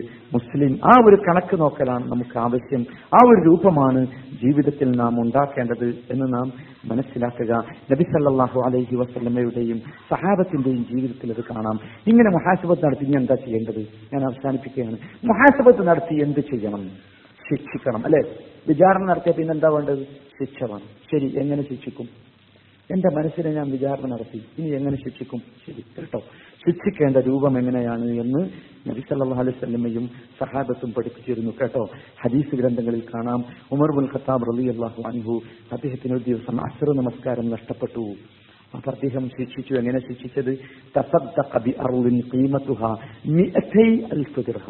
ഇത് രണ്ടു ലക്ഷം ദിർഹം. ദിർഹം എന്ന് പറഞ്ഞാൽ നമ്മളെ ഇമാറാത്തി ദിർഹം അല്ല? സ്വർണ നാണയാണ് എന്ത് രണ്ടു ലക്ഷം ദിർഹം മൂല്യം വരുന്ന ഒരു വലിയ ഭൂമി എത്തേക്ക് അദ്ദേഹം എന്ത് ചെയ്തു? സതക്കങ്ങൾ. എന്തിനുള്ള ശിക്ഷ? ഒരു ദിവസം അസർ നമസ്കാരം നഷ്ടപ്പെട്ടതിനുള്ള ശിക്ഷ. നിങ്ങൾ ചിന്തിച്ചു നോക്കൂ. ഇബിനു ഉമർ അലി അള്ളാഹു അദ്ദേഹത്തിന് എന്നെങ്കിലും ജമാഅത്ത് നഷ്ടപ്പെട്ടാൽ ഗൗരവങ്ങൾ മനസ്സിലാക്കും. ജമാഅത്ത് നിസ്കാരത്തെ കുറിച്ചൊക്കെ നമ്മൾ മനസ്സിലുള്ള എന്താ? എന്നെങ്കിലും അദ്ദേഹത്തിന് ജമാഅത്ത് നിസ്കാരം നഷ്ടപ്പെട്ടാൽ അദ്ദേഹം ശിക്ഷിക്കും എങ്ങനെ? അഹ്യാത്തിൽ കല്ലയിലെത്തക്കില്ല ആ രാത്രി മുഴുവൻ അദ്ദേഹം ഹയാത്തപ്പെട്ടു നിന്നങ്ങട്ട് എന്താക്കും? നിസ്കരിക്കും ദിക്കറ് ചെല്ലും ദ്വാ ചെയ്യും. നിങ്ങൾ ആലോചിച്ചു ഒരു ദിവസം അദ്ദേഹത്തിന്റെ ജീവിതത്തിൽ നിന്ന് അദ്ദേഹത്തിന്റെ ദിവസം മകരിബ് നിസ്കാരം വൈകിപ്പോയി. ഓളൊന്നും വൈകില്ല നമ്മളെ മാതിരി വൈകിട്ടില്ല കുറച്ച് വൈകിപ്പോയി. അതിന്റെ അവസ്ഥ ആലോചിച്ച് കുറച്ച് വൈകിയപ്പോൾ അദ്ദേഹം അന്ന് ചെയ്തെന്താ പറയുക? രണ്ടടിമകളെ മോചിപ്പിച്ചു. ഒരു ശിക്ഷയായി. രണ്ടടിമകളെ മോചിപ്പിച്ചു. അത് മോടി- മോചിപ്പിക്കുക എന്നുള്ളത് നിങ്ങൾ ആലോചിച്ചു നിസ്കാരത്തിന്റെ സമയം വക്ത് പോയിട്ടില്ല. കളായിട്ടില്ല നമ്മളെ ഭാഷ പറയാം കളായിട്ടില്ല എന്നിട്ട് പോലും അദ്ദേഹം അങ്ങനെ ചെയ്തു. ഇങ്ങനെ ഒരുപാട് സംഗതികൾ കാണും. എത്രന്ന് ചോദിച്ചാൽ സജറിന്റെ സുന്നത്ത് റക്ക- രണ്ട് റക്കാറ്റ് സുന്നത്തുണ്ടായി നമുക്ക് പലപ്പോഴും ഇഷ്ടപ്പെടാം. നമ്മൾ ആരെങ്കിലും ഒരു മുഹാസബത്ത് നടത്തിയിട്ടിപ്പോ എന്തുകൊണ്ട് നഷ്ടപ്പെട്ടു? അല്ലേ? അല്ലെങ്കിൽ ലോഹറിന് മുമ്പുള്ള നാല് എന്തുകൊണ്ട് നഷ്ടപ്പെട്ടു? ബാങ്ക് കൊടുത്തിട്ടുണ്ടാവും പക്ഷേ അലസത ആയിട്ടില്ല. കുറച്ചുകൂടി കഴിയട്ടെ. ആയോ? ഇതൊരു വസ്ലത്താണ് ഈ വസ്ലത്തിൽ നിന്നൊരു മഹാസഭത്ത് നടത്തി നമ്മൾ ശിക്ഷിക്കണം നമ്മുടെ മനസ്സിൽ. എങ്ങനെ ശിക്ഷിക്കണ്ടേ കുറച്ച് വിവാദത്തെ വർദ്ധിപ്പിക്കാം ദിക്കറ് വർദ്ധിപ്പിക്കാം. ഇപ്പം ഉമർബുൽ ഖത്താബ് റബി അള്ളാഹു ചെയ്തതുപോലെയുള്ള എന്തെങ്കിലും ചെയ്യാം. ഇതൊക്കെ ഇതൊക്കെ എന്താ വെച്ചാൽ ഒരു നിർബന്ധം എന്നുള്ളത് പറയല്ല. ഒരു പരിപൂർണമായ ജീവിതത്തിന് ആവശ്യമാണ് എന്ന നിലക്കാണ്. ചലഫിസാലിയങ്ങളുടെ ജീവിതത്തിലേക്ക് പോയാൽ നമുക്ക് വല്ലാത്ത ഒരു എന്താ പറയാ അനുഭവം തോന്നിപ്പോകും മസ്റൂഖ് റഹ്മത്തുള്ളാഹി കുറിച്ച് അദ്ദേഹത്തിന്റെ ഭാര്യ പറയുന്ന ഒരു സംഭവം സംഭവമുണ്ട് മസ്റൂഖ് അദ്ദേഹത്തിന്റെ നമസ്കാരം ദീർഘമായി നമസ്കരിച്ചുകൊണ്ട് അദ്ദേഹം നമസ്കരിച്ചുകൊണ്ട് അദ്ദേഹത്തിന്റെ കാലുകൾ ഇങ്ങനെ നീര് വന്ന് വണ്ണം വെച്ചിരുന്നു എന്നാ. എന്നിട്ട് അദ്ദേഹത്തിന്റെ ഭാര്യ പറയാ വല്ലാഹി ഞാൻ അദ്ദേഹം നിസ്കരിക്കുമ്പോൾ അദ്ദേഹത്തിന്റെ ബാക്കിൽ വന്നിരുന്ന് കരയും. എന്താ ഭർത്താവിനോടുള്ള സ്നേഹം കൊണ്ട്. എന്താണ് ഭർത്താവിന്റെ ഭർത്താവ് ഇങ്ങനെ എന്നുള്ള സ്നേഹം കൊണ്ട്? നിങ്ങൾ ആലോചിച്ചു ഒരു ഒരു മുഹാസബത്തിൽ നിന്ന് വന്ന അവസ്ഥയാണ് അത്. അബുദർദാഹു അൻഹു പറയുന്ന ഒരു വാചകമുണ്ട്. ലൗലാ സലാസുൻ മാ അഹ്ബബ്തുൽ യൗമ വാഹിദൻ. മൂന്ന് കാര്യങ്ങളിലെങ്കിൽ ഒരു ദിവസം കൂടി ജീവിക്കാൻ എനിക്ക് ഇഷ്ടമുണ്ടാവില്ല മൂന്ന് കാര്യങ്ങൾ കൊണ്ടാണ് ഞാൻ ജീവിക്കുന്നത്. എന്താ? അള്ളാഹുവിന് വേണ്ടി നട്ടുച്ച നേരത്ത് ദാഹിക്കാൻ കഴിയുക. നോമ്പ് നോറ്റിട്ട്. മൂന്ന് രണ്ട് പാതിരാത്രിയിൽ ആരും അറിയാത്ത സമയത്ത് അള്ളാഹുവിന് വേണ്ടി സുജൂതി ചെയ്യാൻ സാധിക്കുക. നാല് നല്ല മനുഷ്യന്മാരുടെ കൂടെ ഇരുന്ന് നല്ല വർത്തമാനം പറയാൻ സാധിക്കുക. ഈ മൂന്ന് കാര്യങ്ങൾ ഇല്ലായിരുന്നുവെങ്കിൽ ഒരു ദിവസം പോലും ജീവിക്കാൻ എനിക്ക് ഇഷ്ടമാ ഇഷ്ടമുണ്ടാകുമായിരുന്നില്ല. റബിയ റബി അൻഹുവിന്റെ ഉമ്മ അദ്ദേഹത്തിന്റെ ജീവിതത്തെക്കുറിച്ച് രേഖപ്പെടുത്തപ്പെട്ട സ്ഥലത്ത് കാണാം. അദ്ദേഹത്തിന്റെ അദ്ദേഹം അദ്ദേഹം രാത്രി ഒരുപാട് സമയം ഉറക്കമൊഴിച്ച് വിവാദത്തിലായി അള്ളാഹുവിനോട് പ്രാർത്ഥിച്ച് കരഞ്ഞു ജീവിച്ച ഒരു മനുഷ്യനായിരുന്നു റബിയ റബി അള്ളാഹു താലാൻഹു അദ്ദേഹത്തിന്റെ ഉമ്മ അദ്ദേഹത്തോട് ഒന്ന് ചോദിച്ചു യാ ബുനയ്യ ലാലക്ക കസൽക്ക കസീലൻ എന്റെ മോനെ നീ ആരെങ്കിലും കൊന്നിട്ടുണ്ടോ? അത്ര വലിയ വല്ല ദോഷവും ഒരാളെ കൊല്ലുന്ന ഇങ്ങനെ രാത്രി ഇങ്ങനെ ഇരുന്ന് നിങ്ങൾ ആലോചിച്ചിട്ട് സഹോദരങ്ങളെ മര്യാദ നമ്മൾ എന്തിനെ കുറക്കൊഴിക്കലുണ്ട് അള്ളാഹുവിനെ പേടിച്ച് ഇബാദത്ത് ചെയ്യാൻ വേണ്ടി ഒരു ദിവസമെങ്കിലും നമ്മുടെ ജീവിതത്തിൽ നമുക്ക് കാണാൻ കഴിയും. ഒരു ദിവസമെങ്കിലും. നിങ്ങൾ ആലോചിച്ച് നോക്കൂ ഒരു കാത് കേൾക്കാൻ വേണ്ടി വന്നിരിച്ചിട്ട് പോലും. ഞാൻ ആക്ഷേപിക്കല്ല. നമുക്കൊരു ഉണർവോട് കൂടി ഇരിക്കാൻ സാധിക്കാത്ത ഒരവസ്ഥയാണല്ലോ നമ്മുടേത്. നമ്മൾ എവിടേക്കാ പോകാനുള്ള ആലോചിച്ചു ഭയങ്കര ഗൗരവമുള്ള വിഷയമല്ലേ? ആ, ഈ പിന്നെ ഉമ്മ വന്ന് ചോദിക്കാണ് റബീന്റെ പിന്നാലെ നിന്നിട്ട് മോനെ എന്താ ആരെയും കൊന്നിട്ടുണ്ടോ നീയെന്ന് അപ്പൊ മോൻ പറയാം ഞാൻ യാ ഉമ്മ ഉമ്മ കൊന്നിട്ടുണ്ട്. ഉമ്മ ചോദിച്ചു ആരെ മോനെ നീ കൊന്നത്? ഞാൻ അവരുടെ കുടുംബത്തിന്റെ അടുത്ത് പോയി നിനക്ക് മാപ്പ് ചെയ്യാൻ വേണ്ടി പറയാം. ആരെയാണ് കൊന്നത് എന്ന്? അപ്പൊ ഉമ്മനോട് മോൻ പറയാണ് യാ ഉമ്മ ഹി എനസ്തി ഞാൻ കൊന്നത് ഉമ്മ എന്റെ മനസ്സിനെയാണ്. നിങ്ങൾ ആലോചിച്ചു സഹോദരങ്ങളെ ഒരു ഒരു ഒരു മുഹാസബത്ത് നാം നടത്തുമ്പോൾ നമ്മുടെ മനസ്സിലുണ്ടാകേണ്ട രൂപം അതായിരിക്കണം. ഒരുപാട് സംഗതികൾ. ആയിഷാറതി അള്ളാഹുയുടെ ജീവിതം നമ്മുടെ സ്ത്രീകൾ വായിച്ചു പഠിക്കേണ്ടത് എന്തോ ഒരു രസമാണ് മുഹാസബത്തിന്റെ എത്രയോ ഉദാഹരണങ്ങൾ അവരുടെ ജീവിതത്തിൽ കാണാൻ സാധിക്കും. ഹദീസിൽ ഹദീസ് ഗ്രന്ഥങ്ങളിൽ സഹാബത്ത് ഉദ്ധരിക്കുകയാണ്. അവർ ഉമ്മുൽ മോമിനീൻ ആയിഷാറതി അള്ളാഹനഹയുടെ ജീവിതത്തിന്റെ അവസ്ഥ. ഓരോ അവരുടെ നമസ്കാരങ്ങളെക്കുറിച്ചും അവരുടെ ഖുർആൻ പാരായണത്തെക്കുറിച്ചും അവരുടെ സുന്നത്ത് നമസ്കാരങ്ങളെക്കുറിച്ചും ഒക്കെ പറഞ്ഞത് കേട്ടാൽ സമയം വളരെ വൈകി ഞാൻ അവസാനിപ്പിക്കുകയാണ്. പ്രത്യേകിച്ച് സ്ത്രീ നമ്മുടെ സഹോദരികളുടെയൊക്കെ ധാരണ എന്താണെന്ന് ചോദിച്ചാൽ അങ്ങനെ അതൊക്കെ പുരുഷന്മാരുടെ എന്നുള്ളത് എനിക്ക് വിടും. അല്ല സഹോദരിമാരെ യഥാർത്ഥത്തിൽ മനസ്സിലാക്കണം ഈ മുഹാസബത്ത് നടത്തേണ്ട വിഷയം എനിക്ക് തോന്നുന്നത് പുരുഷന്മാരെക്കാൾ എല്ലാവരും നടത്തണം. ഗൗരവത്തോടു കൂടി സഹോദരിമാർ ശ്രദ്ധിക്കേണ്ട ഒരു സംഭവമാണ്. സമയ സന്ദർഭം ഇൻഷാല്ല പിന്നീട് എപ്പോഴെങ്കിലും വിശദീകരിക്കാം ഐഷ റബി അള്ളാഹുഹയുടെ നിറഞ്ഞു നിൽക്കുന്ന ജീവിതമുണ്ട് യഥാർത്ഥത്തിൽ. ഒരു മുസ്ലിമത്തായ പെണ്ണിന്റെ മൊഹാസബത്ത് എങ്ങനെയായിരിക്കണം എന്ന് ചുരുക്കത്തിൽ സഹോദരങ്ങളെ ഞാൻ അവസാനിപ്പിക്കുന്നു. ഈ മുഹാസബത്ത് നാം നടത്തിയേ തീരൂ. എന്തിന് എന്നൊരു പക്ഷേ നിങ്ങൾ ചോദിക്കും. ഉത്തരം നിങ്ങളുടെ മനസ്സിൽ നിന്നുണ്ടാകും. എന്നാലും ഞാൻ പറഞ്ഞു തരികയാണ്. നമ്മുടെ മനസ്സിന്റെ ന്യൂനതകൾ മനസ്സിലാക്കാം. അല്ലെ? എന്തിനാ കണക്ക് വെക്കുന്നത്? ഒരു കച്ചവടം ഉണ്ടെന്ന് വെച്ചാൽ. എന്തിനാ ആഴ്ചയിലോ മാസത്തിലോ കൊല്ലത്തിലോ കണക്ക് വെക്കുന്നത്? നഷ്ടമാണോ ലാഭമാണോ എന്നറിയാം. അത് തന്നെ ഇവിടെയും. മനസ്സിനെ നിങ്ങൾ കണക്ക് നോക്കുക. എന്തിന്? നിങ്ങൾക്ക് നിങ്ങളുടെ മനസ്സ് നിങ്ങൾക്ക് നഷ്ടമുണ്ടാക്കിയോ ലാഭമുണ്ടാക്കിയോ എന്നറിയാൻ. അങ്ങനെ നമുക്ക് അള്ളാഹുവിലേക്ക് തിരിച്ചു പോകാൻ സാധിക്കണം. അവിടെയാണ്. നിങ്ങൾ ആലോചിച്ച് നോക്ക്. ഈ മനസ്സിന് കണക്ക് നോക്കിയിട്ട് സഹാബത്ത് ചെയ്ത ചില പ്രാർത്ഥനകളുണ്ട്. ഹദീസ് ഗ്രന്ഥങ്ങൾ. എന്തോ ഒരു രസമാണ് ഹറസയിലൊക്കെ വെച്ച് പാത്തി മുഹമ്മദ് ബിൻ വാസിയ റബി അള്ളാഹു അനുവിന്റെ സംഭവം അദ്ദേഹം പറയുന്നത് സ്വയം വിചാരണ നടത്തിയതിന്റെ ഒരു റിസൾട്ട് കേട്ടോ.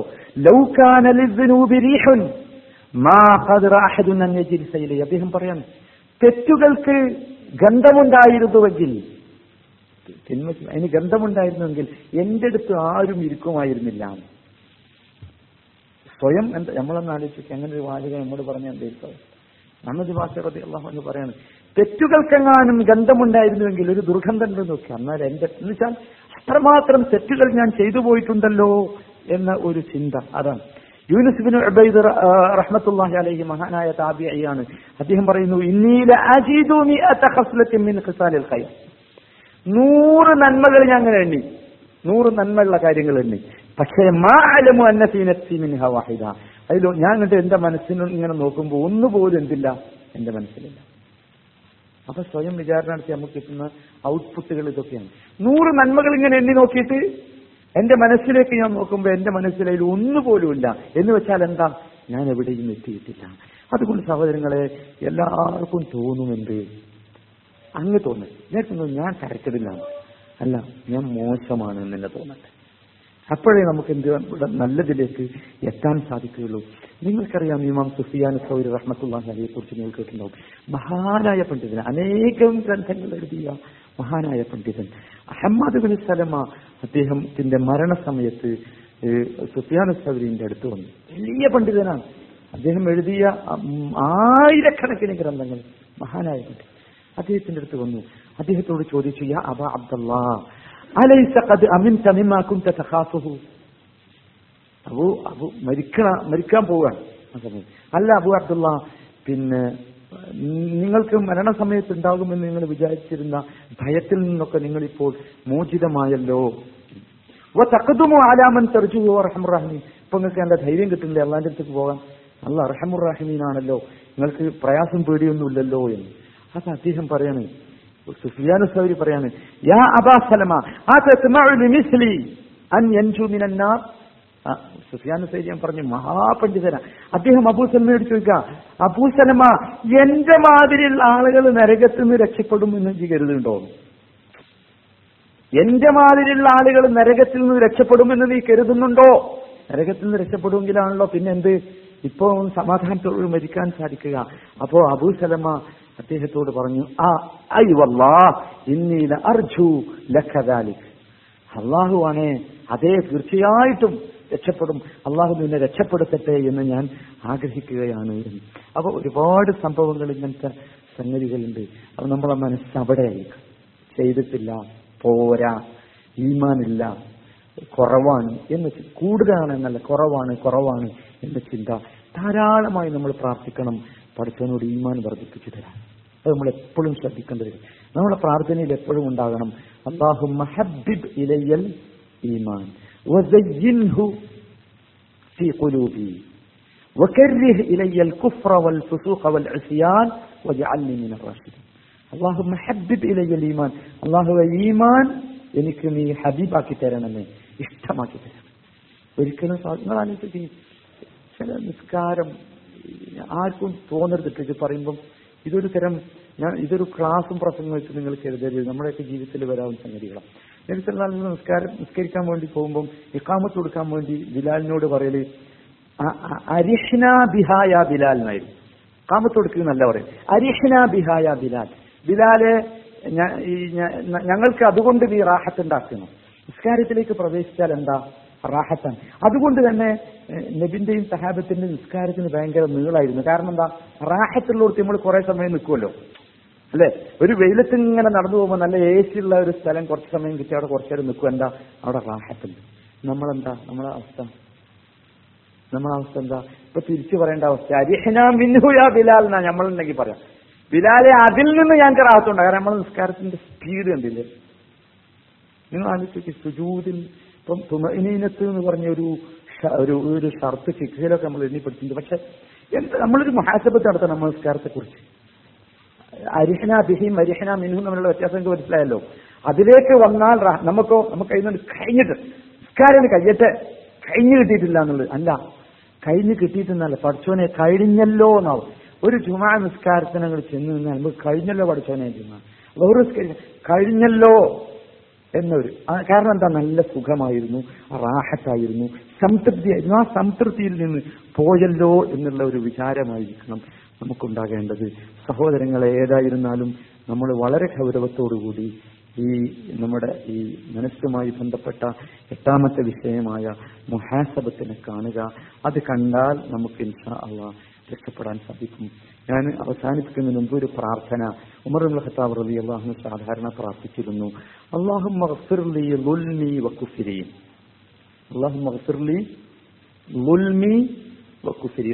എല്ലാവർക്കും അറിയാം. എന്താ? അക്രമം. എന്താ ഉമർ ഉൽ ഖത്താബ് കുഫർ പ്രാർത്ഥിക്കണേ അള്ളാഹു മഹസുർലി ലുൽമി വക്കുഫിരി അള്ളാഹുവെ എനിക്ക് നീ പുറത്തു തരണം. എന്റെ ലുൽമും കുഫറും എനിക്ക് പുറത്തു തരണം. ഞാൻ ചെയ്ത ഉപദ്രവങ്ങളും ഞാൻ ചെയ്ത കുഫറും എനിക്ക് നീ പുറത്തു തരണം. അപ്പൊ ഇത് കേട്ട ഒരാൾ ചോദിച്ചു യാ അമീർ അൽ മുഅ്മിനീൻ ഹാദ ഉൽ മുഫമൽ കുഫർ. അമീർ മുഅ്മിനീനെ ലുൽമ എന്താണ് മനസ്സിലായി. നിങ്ങൾക്ക് കുഫർ വരുമോ എന്താ ഈ പറയുന്നത് എന്ന്. അദ്ദേഹം അദ്ദേഹം ഓതി ഇന്നൽ ഇൻസാന ലവലൂമുൻ കഫാർ മനുഷ്യനങ്ങനെ. ഞാനതാ പറഞ്ഞ മനുഷ്യന്റെ അടിസ്ഥാനം എന്താ? ഇന്ന മനുഷ്യന്റെ അടിസ്ഥാനം ലുൽമും കുഫറുമാണ്.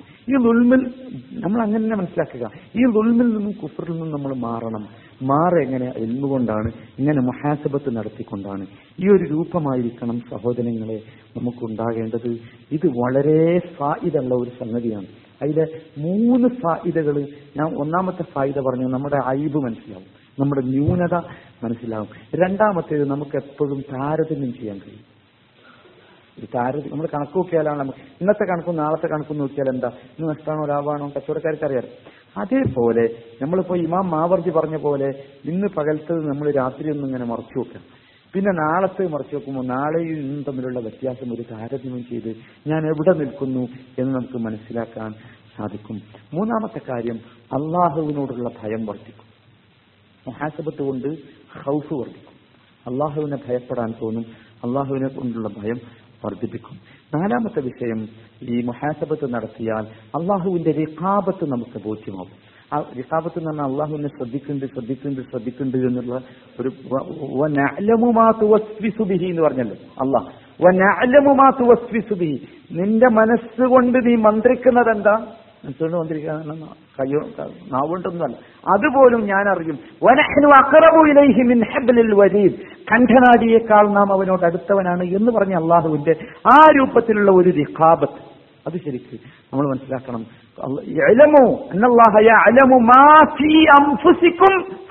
അള്ളാന്റെ പദം.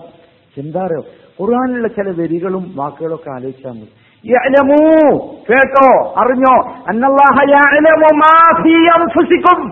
നിങ്ങളുടെ മനസ്സുകൾക്കകത്തുള്ളത് അള്ളാഹു തീർച്ചയായും അറിയും. അതുകൊണ്ട് നിങ്ങൾ അവനെ കരുതിക്കോളി കേട്ടോ. അപ്പൊ ആ ഒരു ബോധം നമുക്ക് എവിടുന്ന് കിട്ടും? കരുതിക്കോളി കേട്ടോ. ആ ഒരു കരുതൽ നമുക്ക് കിട്ടും. അവസാനമായി നമ്മൾ മനസ്സിലാക്കുക അള്ളാഹുവിന്റെ അടുത്ത് ഹിസാബുണ്ട് വിചാരണുണ്ട് ചോദ്യം. ആ ചോദ്യം ചെയ്യപ്പെടുന്ന ദിവസം ആ ചോദ്യം ചെയ്യപ്പെടൽ എളുപ്പമാകാൻ നമുക്ക് എന്ത് പറ്റും? ഇന്നത്തെ മഹാസബ് മഹാസബത്ത് നമുക്ക് സഹായകമാകും. ഞാൻ അവസാനിപ്പിക്കുന്നു. അള്ളാഹു സുബാനു തല സഹോദരങ്ങളെ ഞാൻ പറഞ്ഞത് വീണ്ടും ആവർത്തിച്ച് പറയാണ്. ഇതൊരു പ്രസംഗമായോ ക്ലാസ്സായോ ഒന്നും നിങ്ങൾ കരുതരുത്. നമ്മുടെ ജീവിതത്തിൽ പാലിക്കേണ്ട പുലർത്തേണ്ട ഒരു വിഷയമായി ഗൗരവമുള്ള ഒരു വിഷയമായി മാറണം. ഇന്ന് മുതൽ ഇന്ന് രാത്രി മുതൽ നമ്മൾ ഈ ജോലി ആരംഭിക്കണം മുഹാസബത്ത് ആരംഭിക്കണം. എന്നിട്ട് നമുക്ക് എന്ത് എന്തൊക്കെ എങ്ങനെയൊക്കെയാണ് നടത്തേണ്ടത് നമ്മൾ മനസ്സിലാക്കി ആ രൂപത്തിൽ ഒരു ഷെഡ്യൂൾ അനുസരിച്ച് തന്നെ ഈ മുഹാസബത്ത് കാണുകയും പോവുകയും ചെയ്യണം. അപ്പൊ നമ്മൾ നന്നാകും. ഇൻഷാ അള്ളാ അള്ളാഹു അങ്ങനെ നന്നാകുന്ന കൂട്ടത്തിൽ നമ്മെ എല്ലാവരെയും ഉൾപ്പെടുത്തുക ഉൾപ്പെടുത്തും പെരുമാറാകട്ടെ. അള്ളാഹു എന്നിന്റെ മഹത്തായ റഹ്മത്ത് കൊണ്ട് ബർക്കത്ത് കൊണ്ട് അനുഗ്രഹം കൊണ്ട് ഞങ്ങൾ പറയുന്ന കാര്യങ്ങൾ പഠിച്ച കാര്യങ്ങൾ ജീവിതത്തിൽ പകർത്താനും അതനുസരിച്ച് ജീവിക്കുവാനും ആ രൂപത്തിൽ നിന്നെ കണ്ടുമുട്ടുവാനും ഞങ്ങൾക്ക് നീ തൗഫീഖ് നൽകി അനുഗ്രഹിക്കണമേ തമ്പുരാനെ.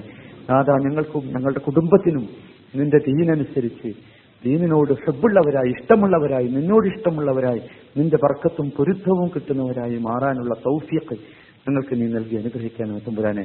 നാദാ ദുനിയാവിലും ആഹ്റത്തിലും ഞങ്ങൾ അപമാനിക്കാതെ അഭിമാനത്തോടുകൂടി ദുനിയാവിലും അക്രത്തിലും ജീവിക്കാനുള്ള തൗഫീഖ് അനുഗ്രഹം ഞങ്ങൾക്ക് നീ നൽകി അനുഗ്രഹിക്കണമേ തമ്പുരാനെ.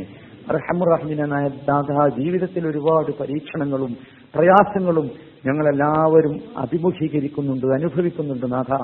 ആ പരീക്ഷണങ്ങളൊക്കെ ഞങ്ങൾക്ക് നീ ലഘുവാക്കുകയും എളുപ്പമാക്കുകയും ഞങ്ങൾ അനുഭവിക്കുന്ന പരീക്ഷണങ്ങൾക്ക് യഥാർത്ഥമായ പ്രതിഫലം യഥാർത്ഥമായ കൂലി നീ പരലോകത്ത് വെച്ച് ഞങ്ങൾക്ക് നീ നൽകുകയും ചെയ്യണമേ തമ്പുരാനെ നാഥ ഞങ്ങളുടെ എല്ലാവരുടെയും മനസ്സിലുള്ള എല്ലാ സാലിഹായ മുറാദുകളും ആവശ്യങ്ങളും നീ ഞങ്ങൾക്ക് എളുപ്പമാക്കി തരികയും ആ ആഗ്രഹങ്ങളിലേക്ക് ഞങ്ങളെ എത്തിക്കുകയും ചെയ്യണമേ തമ്പുരാനെ റബ്ബന അത്തിന ഫി ദുനിയ ഹസന وفي الآخرة حسنة وقنا عذاب النار وصلى الله وسلم على رسوله النبي الكريم وعلى آله وصحبه أجمعين